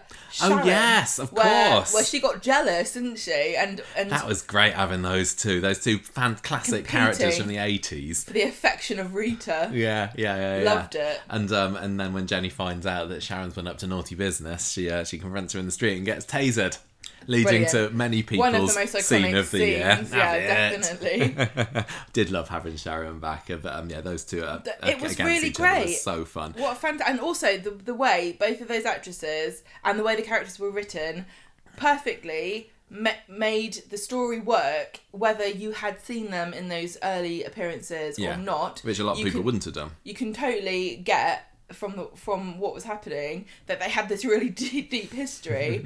I just loved it. They'd never met before either, had they? No, and I But re- they, yeah. they instantly were like, I, I'm Well, the main exactly. daughter. No, I'm the main daughter. Exactly. Yeah. The, yeah. I loved it. Speaking The- of rivalries as well, I've also enjoyed uh, Jenny versus Debbie for the few scenes that we got of that because they were both competing for Ronnie's affections, weren't they? I did like that, yes, because really, people don't give her credit, but actually, Jenny is just as much of a businesswoman as the rest of them. Hmm. You know, you've got Carla, you've got Debbie, very ruthless and sort of powerful, or in her heyday, Carla was. But Jenny, actually, you know, she just gets keeps her head down and gets on with it, but she's just as formidable, really. Yeah, because she has steered her pub through the pandemic. I know, which she? is not bad for someone who doesn't have a business background because No. she, she was a paper girl. Then she, um, I can't remember. What, yeah, cleaner for a bit. She, I think in Oh, the, in no, interim period, she was on on. the cruise ship. Hang on, let's she? not dismiss her because she did ask Rita for that money so she could start a salon, didn't she? Oh yes, that's She's true, always had she? ambitions. I forgot about that one. Yeah, yeah, and now she is landlady. uh, Amazing, and um, I, I, I think that there's um, hopefully a lot more fun stuff Is to come anything going to come this of year. the fact that she was left Johnny's money and nobody really knows why? Yeah, she's got a 10k, hasn't she? I don't know. Won't go far on Oh, I. I hope that Leo's not going to try and steal it away from her. He might do. he might be. He might be a gold digger. Maybe. They're all, she, The she Rovers just is just a gold- series of people going, "You're a gold digger. It's a You're a gold pit digger." of gold diggers. Why not? Oh, absolutely love Jenny, one of my favourite characters for sure. So very glad to see that she has picked up this award. How many years? again. She needs to win it another three years before she becomes the Ant and Dec of the Conversation Street Awards. I think she already is. Isn't think she is, I yeah. think she is. Well, you know, bring in more redheads, Coronation Street. We love No, it. Give her I a bit of think Jenny. I think we should call this the Jenny Connor Award for best Jenny Connor. she deserves it. She does. She does. And, Absolutely um, love her. Love Sal. She's fantastic. yes, and she has recorded an acceptance speech for us Absolutely. as well, which we'll play to you right now. E by gum, flipping heck, the Flaming Nora Award. I'm chuffed to bits again. Wow, thank you to everybody who voted. I mean, Corrie has a strong history of redheads, and to uh, be crowned the Titian Queen again, uh, I'm over the moon. Made my 2022. May your 2022 be safe and free and joyous and a bit sunnier and uh, full of lovely, lovely things. Thank you very much, everybody. Thank you, lovely, lovely Sal. We hope your 2022 Love is Sal. good Love as Jenny. well. Absolutely my favourite. I'm so chuffed that she got such a fantastic part in the Coronation Street storyline. Yes. And oh, I'm so you know, glad about that. she definitely deserves this award because she's a stunt woman now. Yeah. Fall So- into a pile of boxes. Exactly. Does all her own stunts, isn't it? right, let's move on to the next award. Bayek, Gemma, it's time for our next award, the Bayek Award for the most surprising twist. And this is one of my favourite bits of Coronation Street when they spring a surprise on you that you didn't see coming, even if you had been looking at the previews, which I still try not to. Um, we've got five nominees here for um, storyline twists that took us all by surprise, maybe, um, unless you're a very are- good predictor. yeah, these are things they didn't announce in advance. Maybe No. some people theorised they might happen. Yes. But just as with um, Andy turning out to be in uh, Pat's basement, basement. we might have in our wildest dreams have imagined something along these lines, but when it actually comes true, it's just amazing and brilliant. Yes, and it needs to happen more often, Coronation Street. That's, that's what I do if I was a producer. Forget the soap bags. Like that. Don't tell anyone anything that's going to happen. Right, um, so the Bayek Award nominations, we have got the revelation that Sharon, who'd been going around on the street being a bit dodgy for a while, is actually Harvey's aunt. Oh no. We had Faye's prison sentence of three years. yeah, thank you for that. That was that was, That was was a shock at the time. I mean, I- feel like, she she's, gonna get out of she's fine now, but I thought we were maybe losing the And character for three Street's years. like, spoiler, she is not. um, Seb's death, which we spoke about earlier. Um, Imran sleeping with Abby because we knew that he'd had a one night stand with somebody, but he said it was just some random woman at a bar. But it was later revealed a few weeks later that it was uh, the lovely Miss Franklin who he'd been. Um, uh, having a fumble between the sheets with, and um, now uh, finally there was the Horror Nation Street twists, and it was kind of I don't know because I was really trying hard to stay away from that week. I don't know exactly what was spoiled and what wasn't, but uh, definitely Johnny's death and Natasha's death were, were unspoiled moments there, and I'm sure there were some other twists and turns mixed up in there as well. You can decide for yourself if you voted for that one. But the winner of the 2021 Conversation Street Bayek Award goes to Seb's death. No. Yes, indeed. We've already, he's dead. Dead. We've already talked about this one, so I don't know how much we can say about it particularly, other than the fact that um, how much of a surprise it was. Because Well, we knew that there was going to be. Well, the previews had said. I didn't. I don't think I knew about this, but the previews had, you know, the beginning of the year. advertised. Oh, this is going to be an exciting confrontation, violence.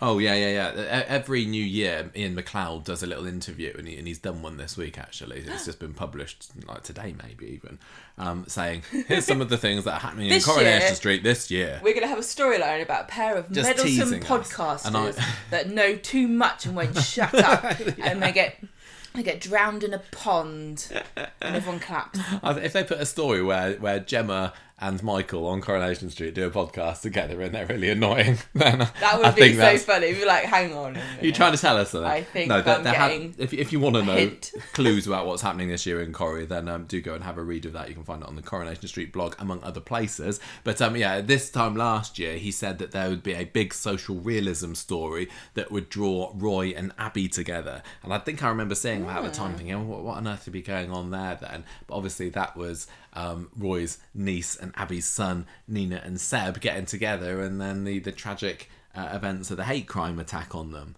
Um, the previews of the week itself had said that Seb and Nina would be attacked following a confrontation at the wasteland, so that was all kind of out there if you wanted to read. And they'd also said that Kelly would slap Nina as well. Uh, and this would all be happening during Abby and Kevin's stag and hen night parties. But um, it wasn't revealed, I believe, that Seb would actually die from uh, from the from the wounds from the uh, of his attack, and um, and I think and they even left it an episode or two maybe didn't they before Seb was actually killed. It wasn't on the night No, of the attack that's right. itself. No, no. Um, we we were Like, left guessing what's going to happen? who would Who's going to survive. die? Because Yeah. it because at the very beginning, I think that the doctors were saying, "Oh, it looks like Nina's actually in Yeah, a you're much right, actually. worse position, and Seb's just unconscious. We'll Hmm. see what happens." But you know, here's Nina's bag of things.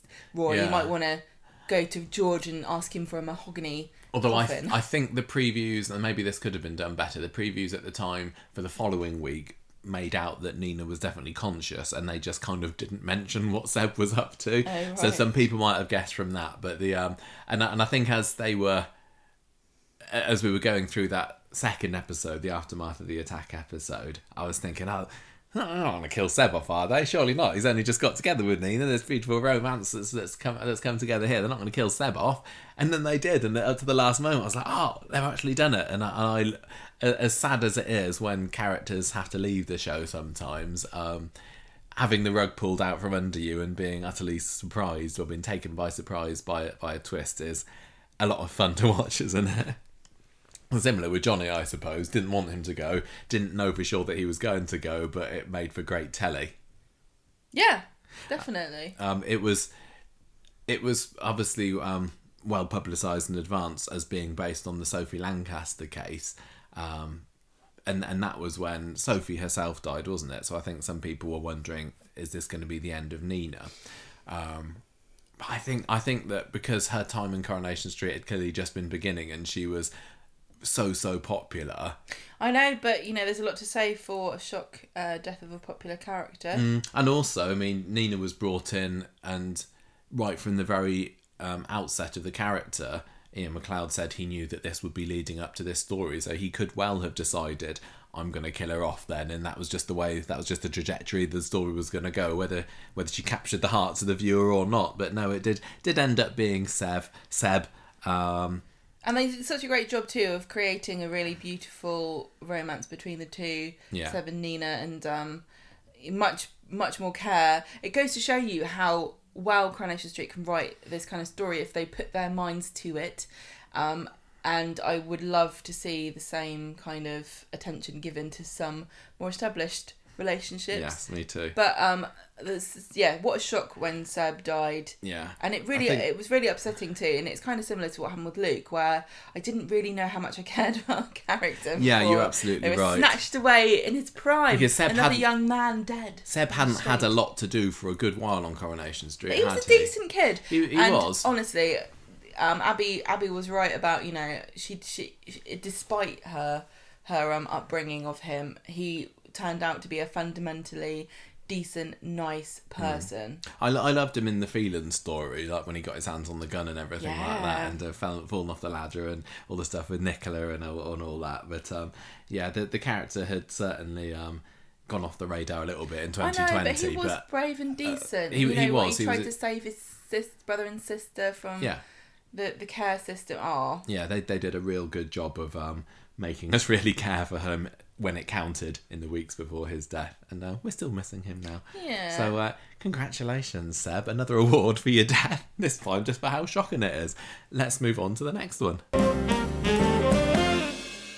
Ah, new love. Who doesn't love a good soap romance? And uh, this year on Coronation Street, we saw a number of couples tying, um, no, not No. tying the knot, hedging their troth. P- pledging their what? Pledging their troth is that a Yeah. phrase? They did that to each other apparently. We did a bit of tie in the knot, but the LO Love Award is where we celebrate the new couples on the street and see um, which which um, pair we thought had the the most potential as a couple. And it doesn't necessarily mean they stayed together or they're still together now, but ones that we were really into um, at the time at least. The uh, nominees this year are Fizz and Phil, who are still together at the moment. I thought they'd maybe be over by now, but they're still going strong for the time being. Um, Seb and Nina, who we've just talked about a little bit. Um, Daisy and Daniel, again, they're um, uh, they're having a bit of a break at the moment. Um, after everything that went on with it with Ashley and that a couple of weeks ago, Asher and Nina as well, and then Emma and Curtis. Uh, My which ones of these are actually? We've got we've got Fizz and Phil are still together, and Asher and Nina are still together. My favourite is when we do this category and somebody appears on the list twice. Yes, Nina. Nina, The Randy Mare. you serial shagger.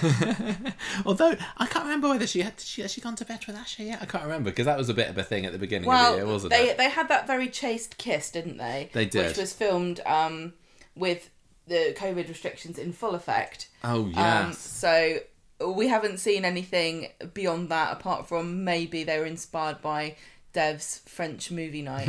Sure. Maybe. Right, Gemma, I'll pass over to you to announce our winner for this one. The winner of the LA Love Award for Best New Romance in 2021 is Seb and Nina. Ah, another award for Seb. He's raking him in tonight. Well, you know, this happens quite often when a character has a spectacular exit. A lot of the storylines or categories revolve around them, and it really was kind of an essential part to set up the tragedy of the the murder that he formed a very intense uh, and brief love affair with with Nina before he went, so that we it, number one we've got a reason to be super sad when he dies, but also we've got somebody to mourn him after he passes. Yes, I mean that, that you're right. It was very, very brief and very, very intense. Uh, But it was like four, five weeks maybe because they started seeing each other at the beginning of April, and then the attack was fifth of May, I think. So um, it was yeah, very, th- this candle burned very bright and very fast. But everybody loved them, didn't they? And people had been quite um, supportive of Asher and Nina as well. They'd certainly get, got their fans earlier on in the year, but it was something else for Seb and Nina. Everybody loved them together, and um, I, I, I don't think there were many people really that thought one of them's going to be killed soon, even No, though no we way. knew this attack was going to be happening as well. no way it wasn't signaled and it wasn't you know a weird like weirdly um focused on was it No, no. It was another one of these romances as well that starts off when you think, well, these characters never have had any interaction before. What what are they doing now? Like, um, you know, with Peter and Tina. When I always think back to when they first started going out, they never had anything to do with each other. She speaks to him one scene, the next scene they're shagging away. But um, Nina and Seb's kind of relationship started that scene when she set out all the coffee tables from Roy's on the on the That's street right, to protest yeah. against traffic, and then uh, that was blocking Seb's route. So he has kind of words with her there. And um, later on, either that episode or later in the week, I can't remember. They talk together about him being picked on because of his hair, and they bond over their shared love of Cradle of Filth. Was it? I think it's like okay, I'll I'll accept that. It was weird because that felt a lot more acceptable than uh, Tyrone and Alina bonding over their supposed love of dogs and cars. It just sort of worked more for for Seb and Nina. I'm not sure why. Well, you know, I don't think we were ever supposed to really buy Tyrone and Alina as a as a couple. I'm not sure. I don't know whether they d- deliberately felt hollow. I don't know. I just also didn't believe Alina when she said, "I love cars too." Like, what? When have you ever? At least with both of them, you can go. I get it. I understand. Well, um, I can believe that. at the time, Harry Visinoni, who plays uh, Seb, said that it came out of nowhere, but it was one of those instant spark kind of things when you meet someone and you click on every level, and it, it really, really was. There was, um, he, he was very optimistic as well, interestingly, in those interviews about how he describes the relationship, even though he knew full well what was around the corner. He was talking about, oh, Oh, they could they could be together forever, and it, oh, it's so so tragic that they didn't. Um, he, he's he's also talked about the fact that um, like Nina, Seb had a kind of a cynical outlook on life, both a bit sarcastic. Um, they well, they've both had really tragic upbringings, haven't they? yeah, Well, I mean, not that I don't think Nina. No, Nina did Nina lose her mother early? yeah. So they've they've kind of had tragedy in their past, and they've had a tough time. And we know that um, Nina has been harassed by her neighbours, and she was living in that flat. So they've they've they've kind of like fought through a hostile world, and they still find beauty and happiness where where they can, and they kind of bonded over that. And it also helps that they both had charisma with each other. You know, there was definitely a spark there. yeah, between the two actors Hmm. for sure. Um, it, I just thought it was really cute some of the things that they made the characters do to in the early throes of their romance. Like um, he invites himself to one of her uh, gigs, yeah. and which he like goes to a mosh pit for the first time or something, and he he does himself up in goth gear a little bit, but uh, then it kind of goes wrong. No, what was it happens? He, he Well, he went to a gig, it- then he yeah. then she makes him a, a goth cupcake. Do you remember that one, with the black icing one? That Yeah. was cute. But then she, she catches him kind of making fun of her a little bit. It was it was when he was at work with um, Ed and Paul at the builder's yard, and they make him dress up in a black bin bag, don't they? And he kind of prances around a bit, being being Nina, but he was kind of egged onto it. She sees that and then gets all upset with him. So he upsets by putting on his full on goth rega- regalia of a was he in like a top hat and massive panda eyes and everything, and he has a uh, a funeral flower arrangement thing that says Nina, and this is when she kind of says, "No, this isn't me. You're making fun of me now because what I look like isn't a costume for me. It's my identity and it's who I am. And you sort of putting on this thing, it's so offensive to me." And they kind of he he understands this, and they and they bond over that and get back together after after that. Um, Seb kind of moves pretty quickly on this relationship because um, there was a scene just before the attack, a couple of days before, I think, when Seb is looking for um, jewelry for Abby for her upcoming wedding, and he makes a comment about, um, Oh, "Oh, so I'm gonna. I'm gonna buy an engagement ring for you one day, Nina," and he's kind of only half joking, but it kind of feels a bit in, in some you know, for a, lot- for a lot of characters, if they were to say that, you think, hang on a minute, it's a bit previous, isn't it? You've only just started going out with a girl, but because of the intensity and the the the beauty of this romance so early on, it it it felt as if you were like, oh, that's so sweet, actually. But Roy overheard it, and he was a, a bit Like, concerned bit- about like, this is how going quick it was moving. Um, but but in the end, um, Seb ends up giving her that that heart ring, which was, you know, the symbol of their their relationship. And when uh, when the attack happened and the ring goes scattering across the or clattering across the floor, and also on the um, on the the flashback scene where you see Nina reaching out to Seb and and the camera kind of pans down the road and it slows down over the ring. That was uh, certainly an icon of uh, of 2022 in Coronation Street, and um, yeah, and, that, it that was, was a really end. it was a kind of really cute symbol of the whole relationship wasn't it because Mm.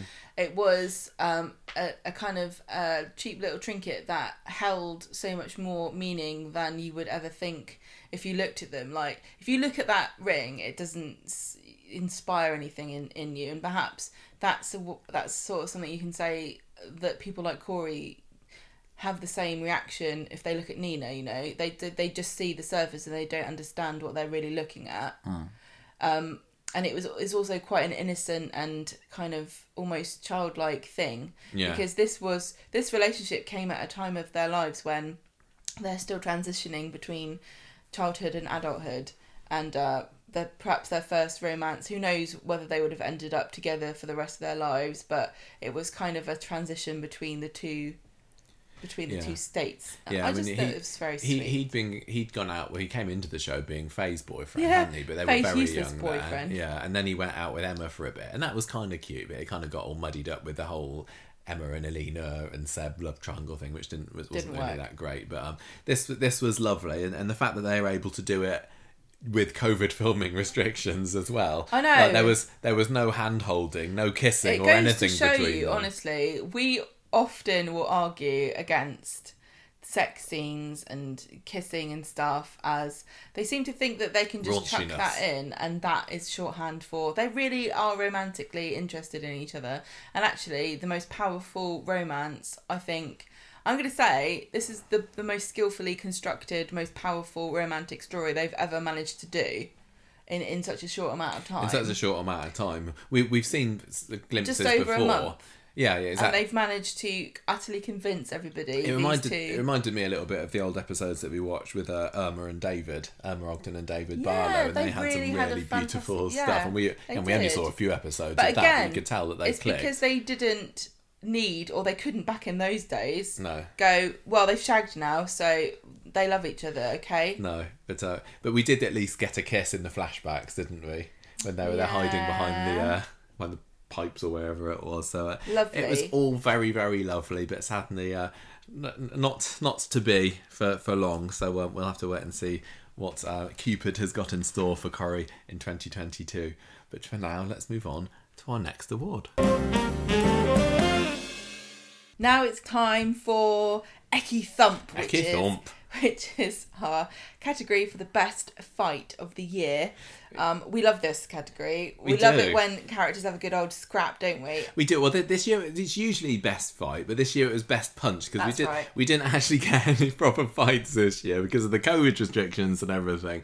But um, there were certainly some good bops on the nose, which is uh, how, how we've been able to pick our nominees for this one.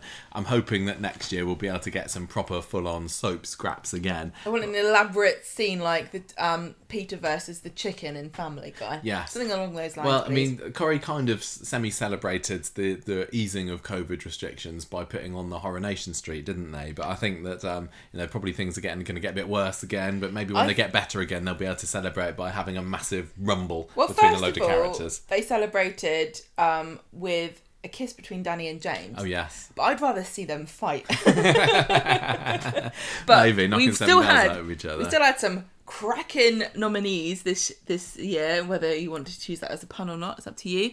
Peter punches Ken. We had Aadi punching Corey. Kevin whacking Imran with a very cool back- Backhander. Backhander, yeah. we had Harvey knocking out Kevin. was going to be punching him again soon. and Max punching Daniel very recently. So those are all really, I don't know, a lot of them were kind of comical because, uh, yeah, I, I think a bit of a diff on the nose is, is quite funny to watch. It's not funny to get one, no, but it's fun to watch. It, it is, although I mean, it, pe- people might get um, you know, they say, oh, pe- uh, there there was a, uh, a crime about somebody getting beaten up and everything, and that in one way you're saying violence is wrong, and now you're glorifying it by by having this character punch another one and being supposedly in the right about it. It's it's a tricky one, isn't Well, it? Well, we haven't nominated Corey for kicking Seb, have we, in here? We haven't done that. No, one, this no. is kind of a comedic category almost this year. Um, and some of these people deserved to get a whack and some of them didn't. Um, but they're all they're all I pretty... do not condone violence. We watched, we watched I all of these back. violence. Exactly. We watched all these back and pretty pleased with all of them as being But who's the winner, Gemma? The winner of the Epic Award for the Best Punch of 2021 goes to Aadi punching Corey. now this was great because he deserved it, didn't he? A little slime. Well, ball. and if Ar- if Aadi knew what Corey would gonna was going to get up to later in the year, I think he would have kicked him as himself while he Yeah, was so th- down. this this was early on in the year when Aadi and Asha were uh, still going out, and they were both at it like rabbits. Corey was the- taunting Aadi. yeah, well, the the, the, the scene was in the episode. Um, Aadi starts off. Um, I think Corey's making breakfast in the morning, and then Aadi goes off to school, and he comes back, and Corey's still there making himself a sandwich, and he's clearly stayed at home all day in bed with Asha. Um, and he and Corey's just again very true to character, very cocky about the whole thing. But all, but he kind of says to uh, Aadi, "Oh, you know, I, if you want, I can help you with your little problem. You know, you're not getting with any girls yet." And and this had been something that we'd seen before had been playing on Aadi's mind, hadn't it? And he he has gone out with Summer since, but it feels like up until that point, and even even now, really, because the relationship with Summer didn't last too long, he's not necessarily been a hit with the ladies himself. So having this this nasty oik Corey saying, "Oh, I can help you with it," clearly just making fun of him. No wonder riled him up. But then he gives him the uh, the, the ultimate ammunition when he says, um, "Oh yeah, I'm making this sandwich. I got such a such an appetite. It's your sister. She's knackering me out with all her sexual demands." and then Aadi just he's red and bashes him in the face, which is amazing. and then he does a little hair swoosh as well, doesn't he? Because he's a Oh, he had He's his, got- he got quite a fringe back luxurious then. curtains. yes, he did, he did. Uh, I just also I love I love the fact that Aadi is is such a funny character, but he wasn't he still had a pop at him, Mm. even though he can be quite comedic. He was defending his sister's honor. yeah, yeah. I, I, I, I kind of like that kind of sibling little um uh uh relationship that they've got, and uh Yeah, Corey definitely knew So what to say to wind him up. but, um, Definitely. he, I don't think he saw and that I punch think also. Aadi. The thing I like about this scene is that you know Aadi was too smart. Really, he knew that that um Corey was trying to bait him, but Mm. he did it anyway because you get to punch him.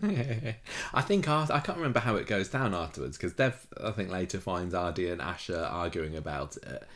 But I think that Dev's kind of pleased that he punched him as well because Yeah, he also doesn't like Asha going out with this horrible groat scrote as well either. So um, well done, Aadi. You have one punch of the year, and I'm I'm just really really glad that Aadi's picked up his first Conversation Street award because uh, since his recasting last year, he's definitely been a favourite among the two of us and and many Coronation Street fans as well actually. So um, long may it continue that uh, that he's a feature in these end of year awards.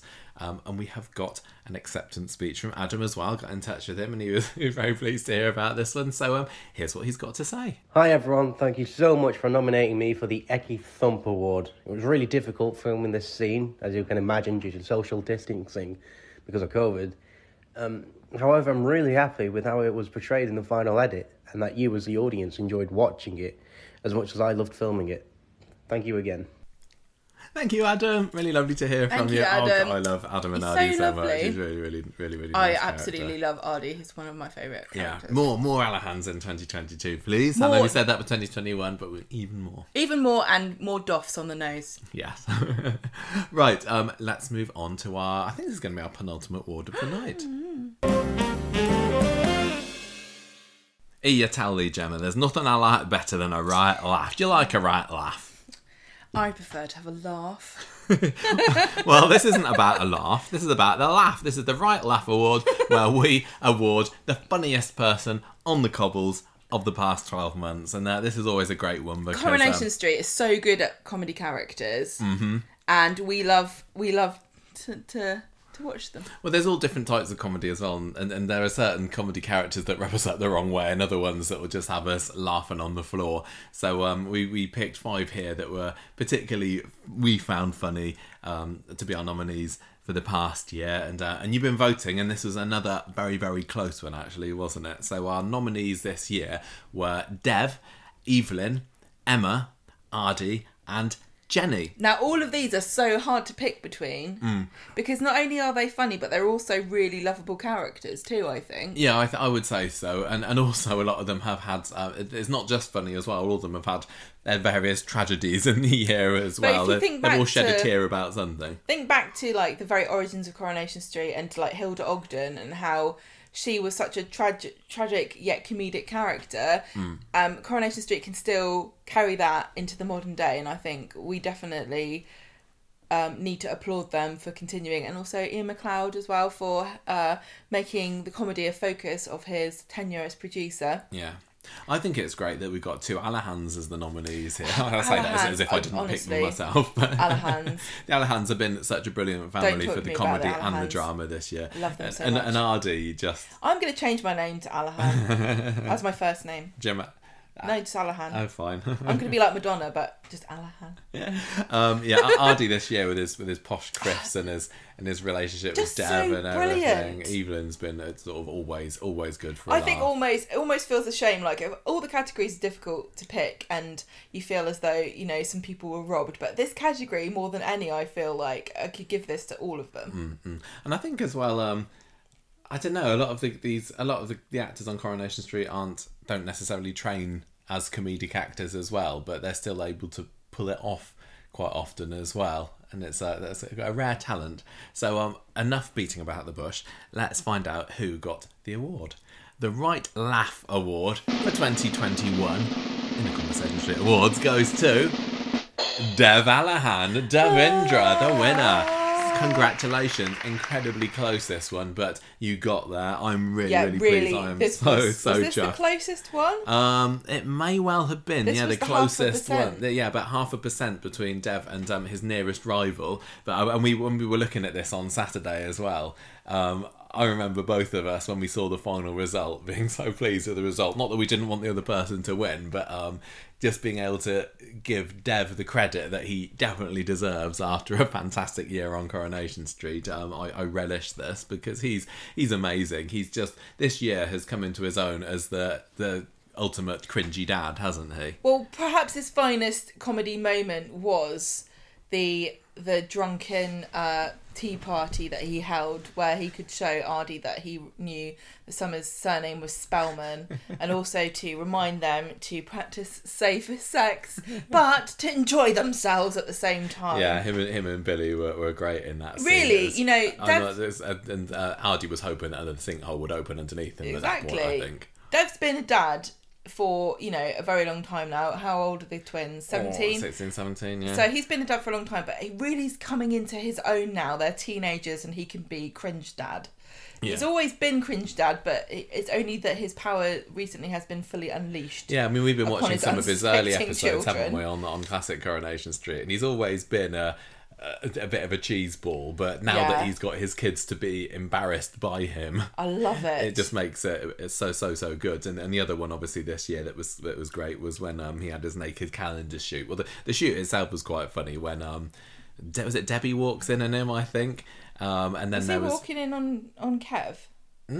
I don't know. no, no, no. I, ca- I can't. No, somebody walked. I think somebody walked in on Kev. I can't remember. But uh, and then when the, the, the picture comes through and it's Aadi that sees it, isn't it? And uh, it comes up on the computer screen and he he sees a particularly hairy kiwi, as Dev says, and uh, uh, Aadi thinks it's his manberries.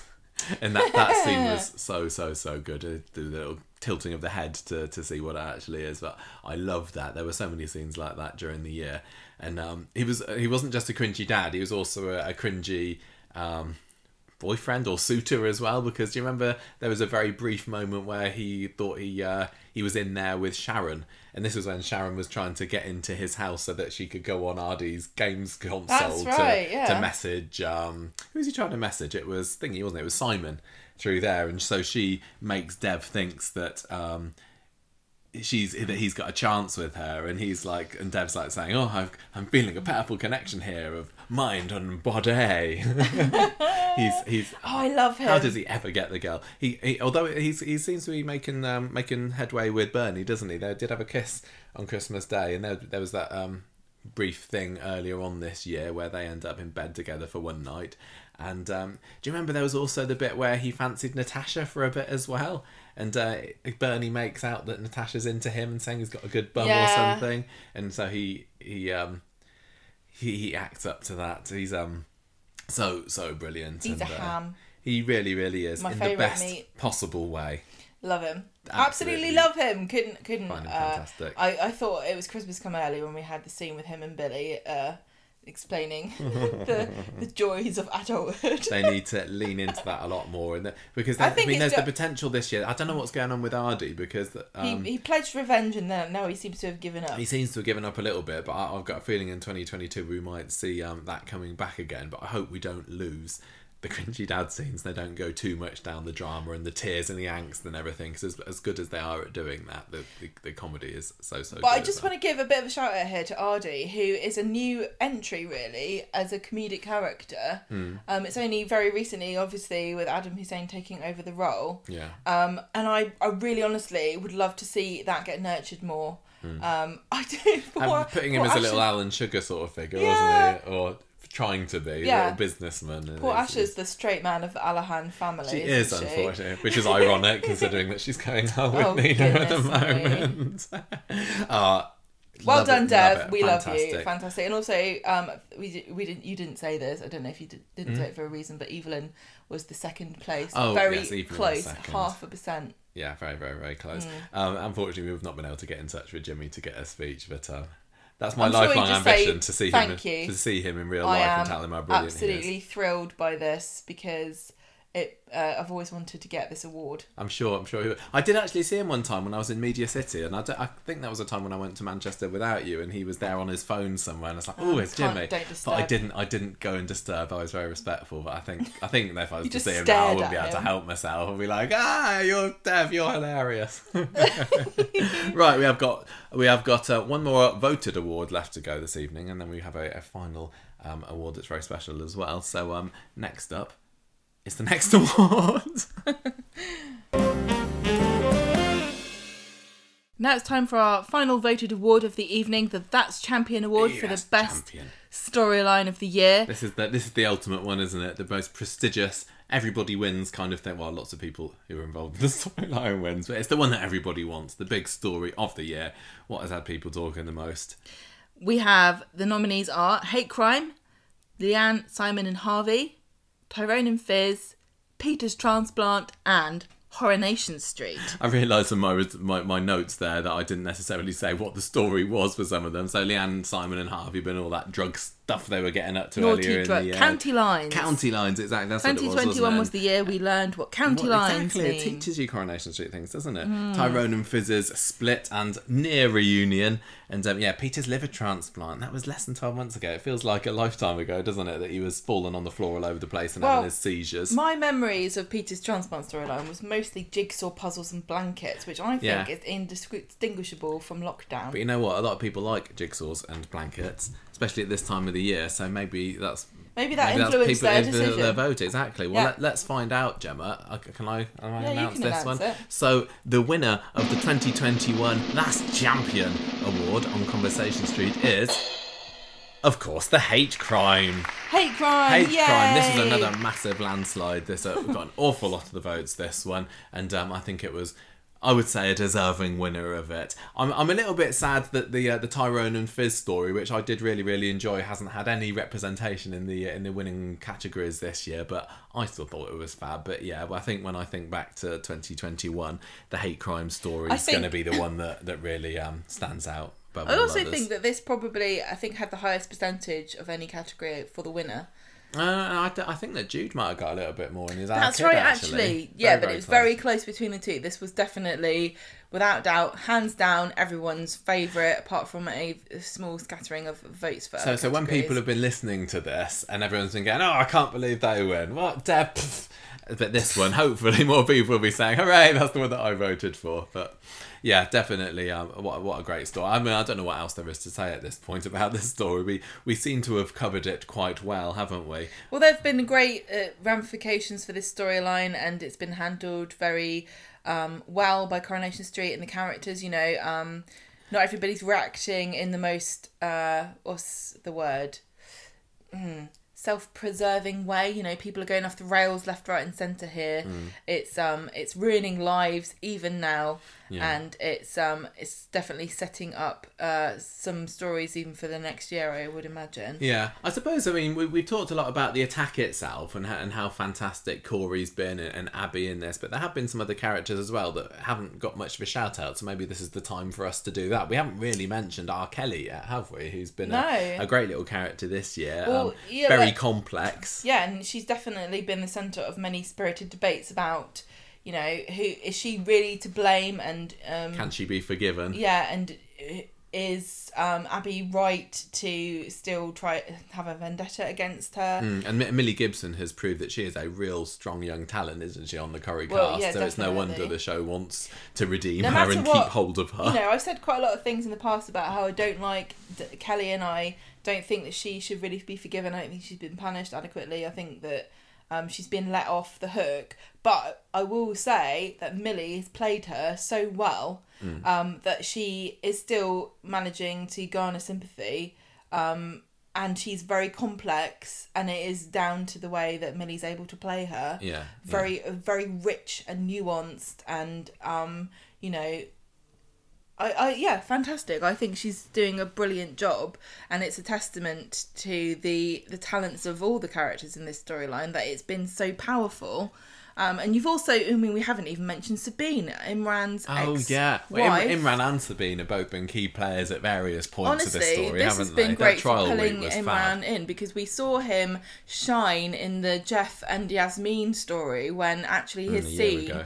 Um, in 2020 was probably the best, one of the best scenes of that storyline when he was ripping into Geoff on the Mm. Well, stand. that was the scene that they showed. I can't remember which awards it awards was. It was, um, was it it, was the so National great. Television Awards? And they then, showed that as because Corrie know, in the past twelve months. and yeah. they're still using um, Charlie de Melo's talents as Imran in this story when he was sort of, you know, defending the person that many people blamed and still I still blame her for, for what happened. Mm. Um, and he manages to uh, sort of represent her with dignity and and um, you know a moral crusade. You know. Although I don't think Dev was too happy about how he tore Asha to shreds on the witness stand. No, but also I've got to say also that scene when um, Imran tells Dev, you know, I, I ha- I've got to do what I've got to do, and then he says, "You haven't. I've just got started." Yeah, wait until you see That me against uh, Corey absolutely tomorrow. fantastic. I love that. What and, uh, a great and Sabine scene. was brilliant as well, wasn't she? I was very um, unsure when they announced that they were going to be bringing back that character. Oh, I don't really think they need that. And oh, isn't that a coincidence? It's his ex-wife that's going to be standing up against him in court and everything. But um, Zora Bishop, I really grew to, to love actually. She was so so sneaky and uh, and also Well, she was also just really powerful, wasn't she? Yeah. And I really like these characters who are thrown into a morally grey situation, and um, she knew she knew about Corey. but she was doing her job and it's just as important Hmm. to represent the baddies as the goodies because you can't you've got to have a proper trial Yeah, I, I, I remember worrying that Imran and Sabine would um, fall back together again, and there were certainly hints that that would happen or, or had happened, wasn't there, after the uh, after the verdict came out? But um, but no, I don't think we've seen her since then, and it turned out that it was him and Abby that got together, and we're still seeing the ramifications of that now, only only beginning.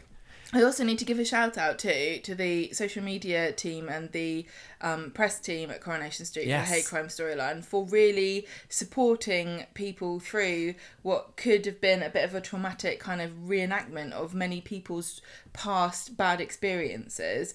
Um, they also did that really great little mini documentary Yeah, there's a little where they had thing, um, uh, Minnie Max. Um, so was Harriet else was involved. I can't remember. Yeah, I, I can't remember. They got many of the younger actors who had been involved in this hate crime story, and they did like a round table about about what they thought, and and it was really, Identity, really well presented and a really thoughtful addition to the story, as you know, like um a real world kind of discussion about these these topics. Yeah. and I'm I'm really loving the fact that they've been on this and um you know sometimes we make fun of at the end oh if you're affected by this storyline blah blah blah. But I think it's really important to acknowledge that Coronation Street does a lot of important work in supporting people to understand you know how, what they're going through and how they can get um help if they need it.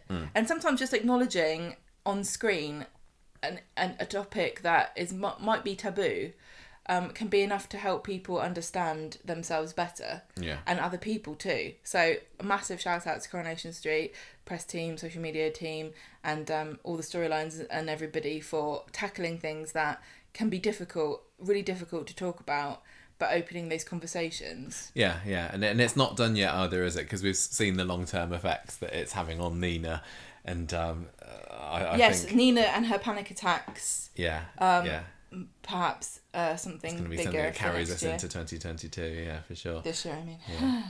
And with that, Gemma, I think it is time to um, move on to our final, final, final non-voted for Conversation Street Award. Should we do it? I think we should. And now it's time for our final, final award of the night. And this is not one that you'll have voted for, but it is our uh, Mad for It award, which has been going a couple of years. And this is where we um, give a shout out to our listener of the year. We this is always a really difficult one to choose from because this is down to us, isn't it? But this is also in honour of Tivor, isn't it? Yes, it is. Our was gonna- original Mad for It um, uh, listener who would always write in and supported us right from the very beginning of our podcast. Yeah, lovely so this Diane. is in tribute to Diane and um, everybody also who listens to this and and supports us and um, is uh, is a friend of the podcast. Yeah, and it seems Yeah. like a, a, an utter cliche to say as well, but we, we couldn't do it without all our lovely listeners as well. You guys We support us so much. We so really, all the really do appreciate everybody. Um, but we've got one person that we, we single out every year, don't we? to give the Mad for It award. Yeah, and I, I, I, um, I announced that that's champion, Gemma, so I'll uh, pass over to you Okay. who's won our Mad for It award of 2021. Right, the Mad for It award winner this year is Nancy. she is so supportive to us on social media and she writes in every week, doesn't she? She Um, does. we absolutely love you, Nancy. Thank you so much for your support. Um, we we've made a we've got um, Writes on the Facebook group as Yes. well, doesn't she? She always That's has right. lots to say on She's there. so lovely, and Yeah. yeah, she she has um, some very thoughtful feedback, and um, we know that she very deeply is very passionate about not just the podcast but also Coronation Street too. So thank you for your continued support, Nancy. We really do love you, and all of our um, previous winners. We, you only get to win it once, But you're in the Hall of Fame exactly. now to be joined by Nancy. well done. And it's all to play for next year. Yeah, so who's it gonna be fancy next getting your name read out after a big old drum roll next year. But, Then, but there are so many we people who have been really nice to us in the last year. Oh, we I know, really I know. do appreciate everybody. I know. Don't And, feel um, don't feel shunned. And thank you also to everybody next uh, who is a patron of ours too, because I just want to give you guys a shout out because the Hate Crime Story won the That's Champion Award for the best storyline, and we also this year were able to donate our patron money for December to the Sophie Lancaster Foundation. We topped it up, so it's a nice round number, two hundred and fifty pounds. Um, it's thanks to you guys and thanks to everybody that we're able to put the show out, and um, your support makes it. Yeah, absolutely. I mean, that's why it's been going on for so long. This is our 10th Conversation Street Awards now, and we are now in our 10th year of the podcast. Now we're into 2022, so this summer it's going to be 10, a whole decade since we first know. started. And uh, blimey, we had uh, we had some good stuff for our 500th episode uh, recently with Sue Devaney coming on the podcast. I've got no idea what we're going to do for, for this summer. No matter what it is, hopefully, I just want to say to, everybody, um, thank you. No matter what you think of of um, Coronation Street, some some weeks people love it, some people hate it. You know, um, everybody likes it for a different reason, so you can't please everyone. favourite characters. So I hope that this um, awards show has been a nice celebration of what's happened over the past twelve months. I hope And- that some of I hope everybody got at least you know some winners that they picked as well. There wasn't anybody who didn't vote for any of the ones that, that won. unpopular opinion.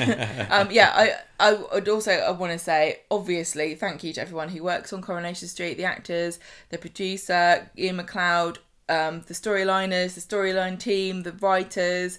the Makeup artists, the set designers, the props department, the lighting people, everybody, everyone who's involved in Coronation Street. Um, I Especially hope the that ones you, that listen to the podcast. As I hope well, that you because there are know. I think you all know when we complain about it, it's from a place of love. We would defend it to the death if anyone else said anything mean about it. um, we absolutely love you, Coronation Street. Thank you for entertaining us and all of our listeners and all of the viewers, millions of them around the world every year. Oh, so this is a good speech, Gemma. Are you doing I am. You written this down, or are you doing No, it I'm from just the doing. I'm not reading this. If anything, you can see that. Thank you, everybody. You continue to amaze and impress us with your creativity and your good spirit, and we hope for more of the same in 2022. But um, we, we know we don't always get it, which is why also around this time of the year as well, we do like to do our Bobbins Awards. So We have a Bobbins that's, That's going to be coming in January as well. So I know a lot of you enjoy the uh, where A we take a of a- light-hearted, rib-takey, uh, mick-takey um, We have to. We have Yeah. to. It's our responsibility. look at some of the not so good bits of the year. So that that's going to be coming this See- year as well. And also um, next week, I think we'll be talking about our predictions for 2022 in Coronation Street and and uh, maybe a little bit more about some of the stories that didn't get a shout out that we still wanted to mention in our summer Yeah. Of 2022. So if you've got any predictions or or summary bits of the year that you want us to uh, to read out in next week's show, then do um, write into us at conversationstreet at gmail.com and we will endeavour to read some of them out. Thank you very much for everybody for listening. We're all part of win- one big Corrie community and family, and um, that's why it's okay for us to be very complimentary but also very mean. It's allowed. It's allowed. So thank you, everybody. I hope that you're having a good year so far. Yeah, it hasn't gone wrong so far. Three I mean, it can only get better if it's gone bad already. so, um, uh, come back for our normal episode, which will be out the end of this the week. Yeah. It will. see you next time. Ta-ra for now. Say goodbye. Bye. the music for this episode came from podcastthemes.com. I'd been done then.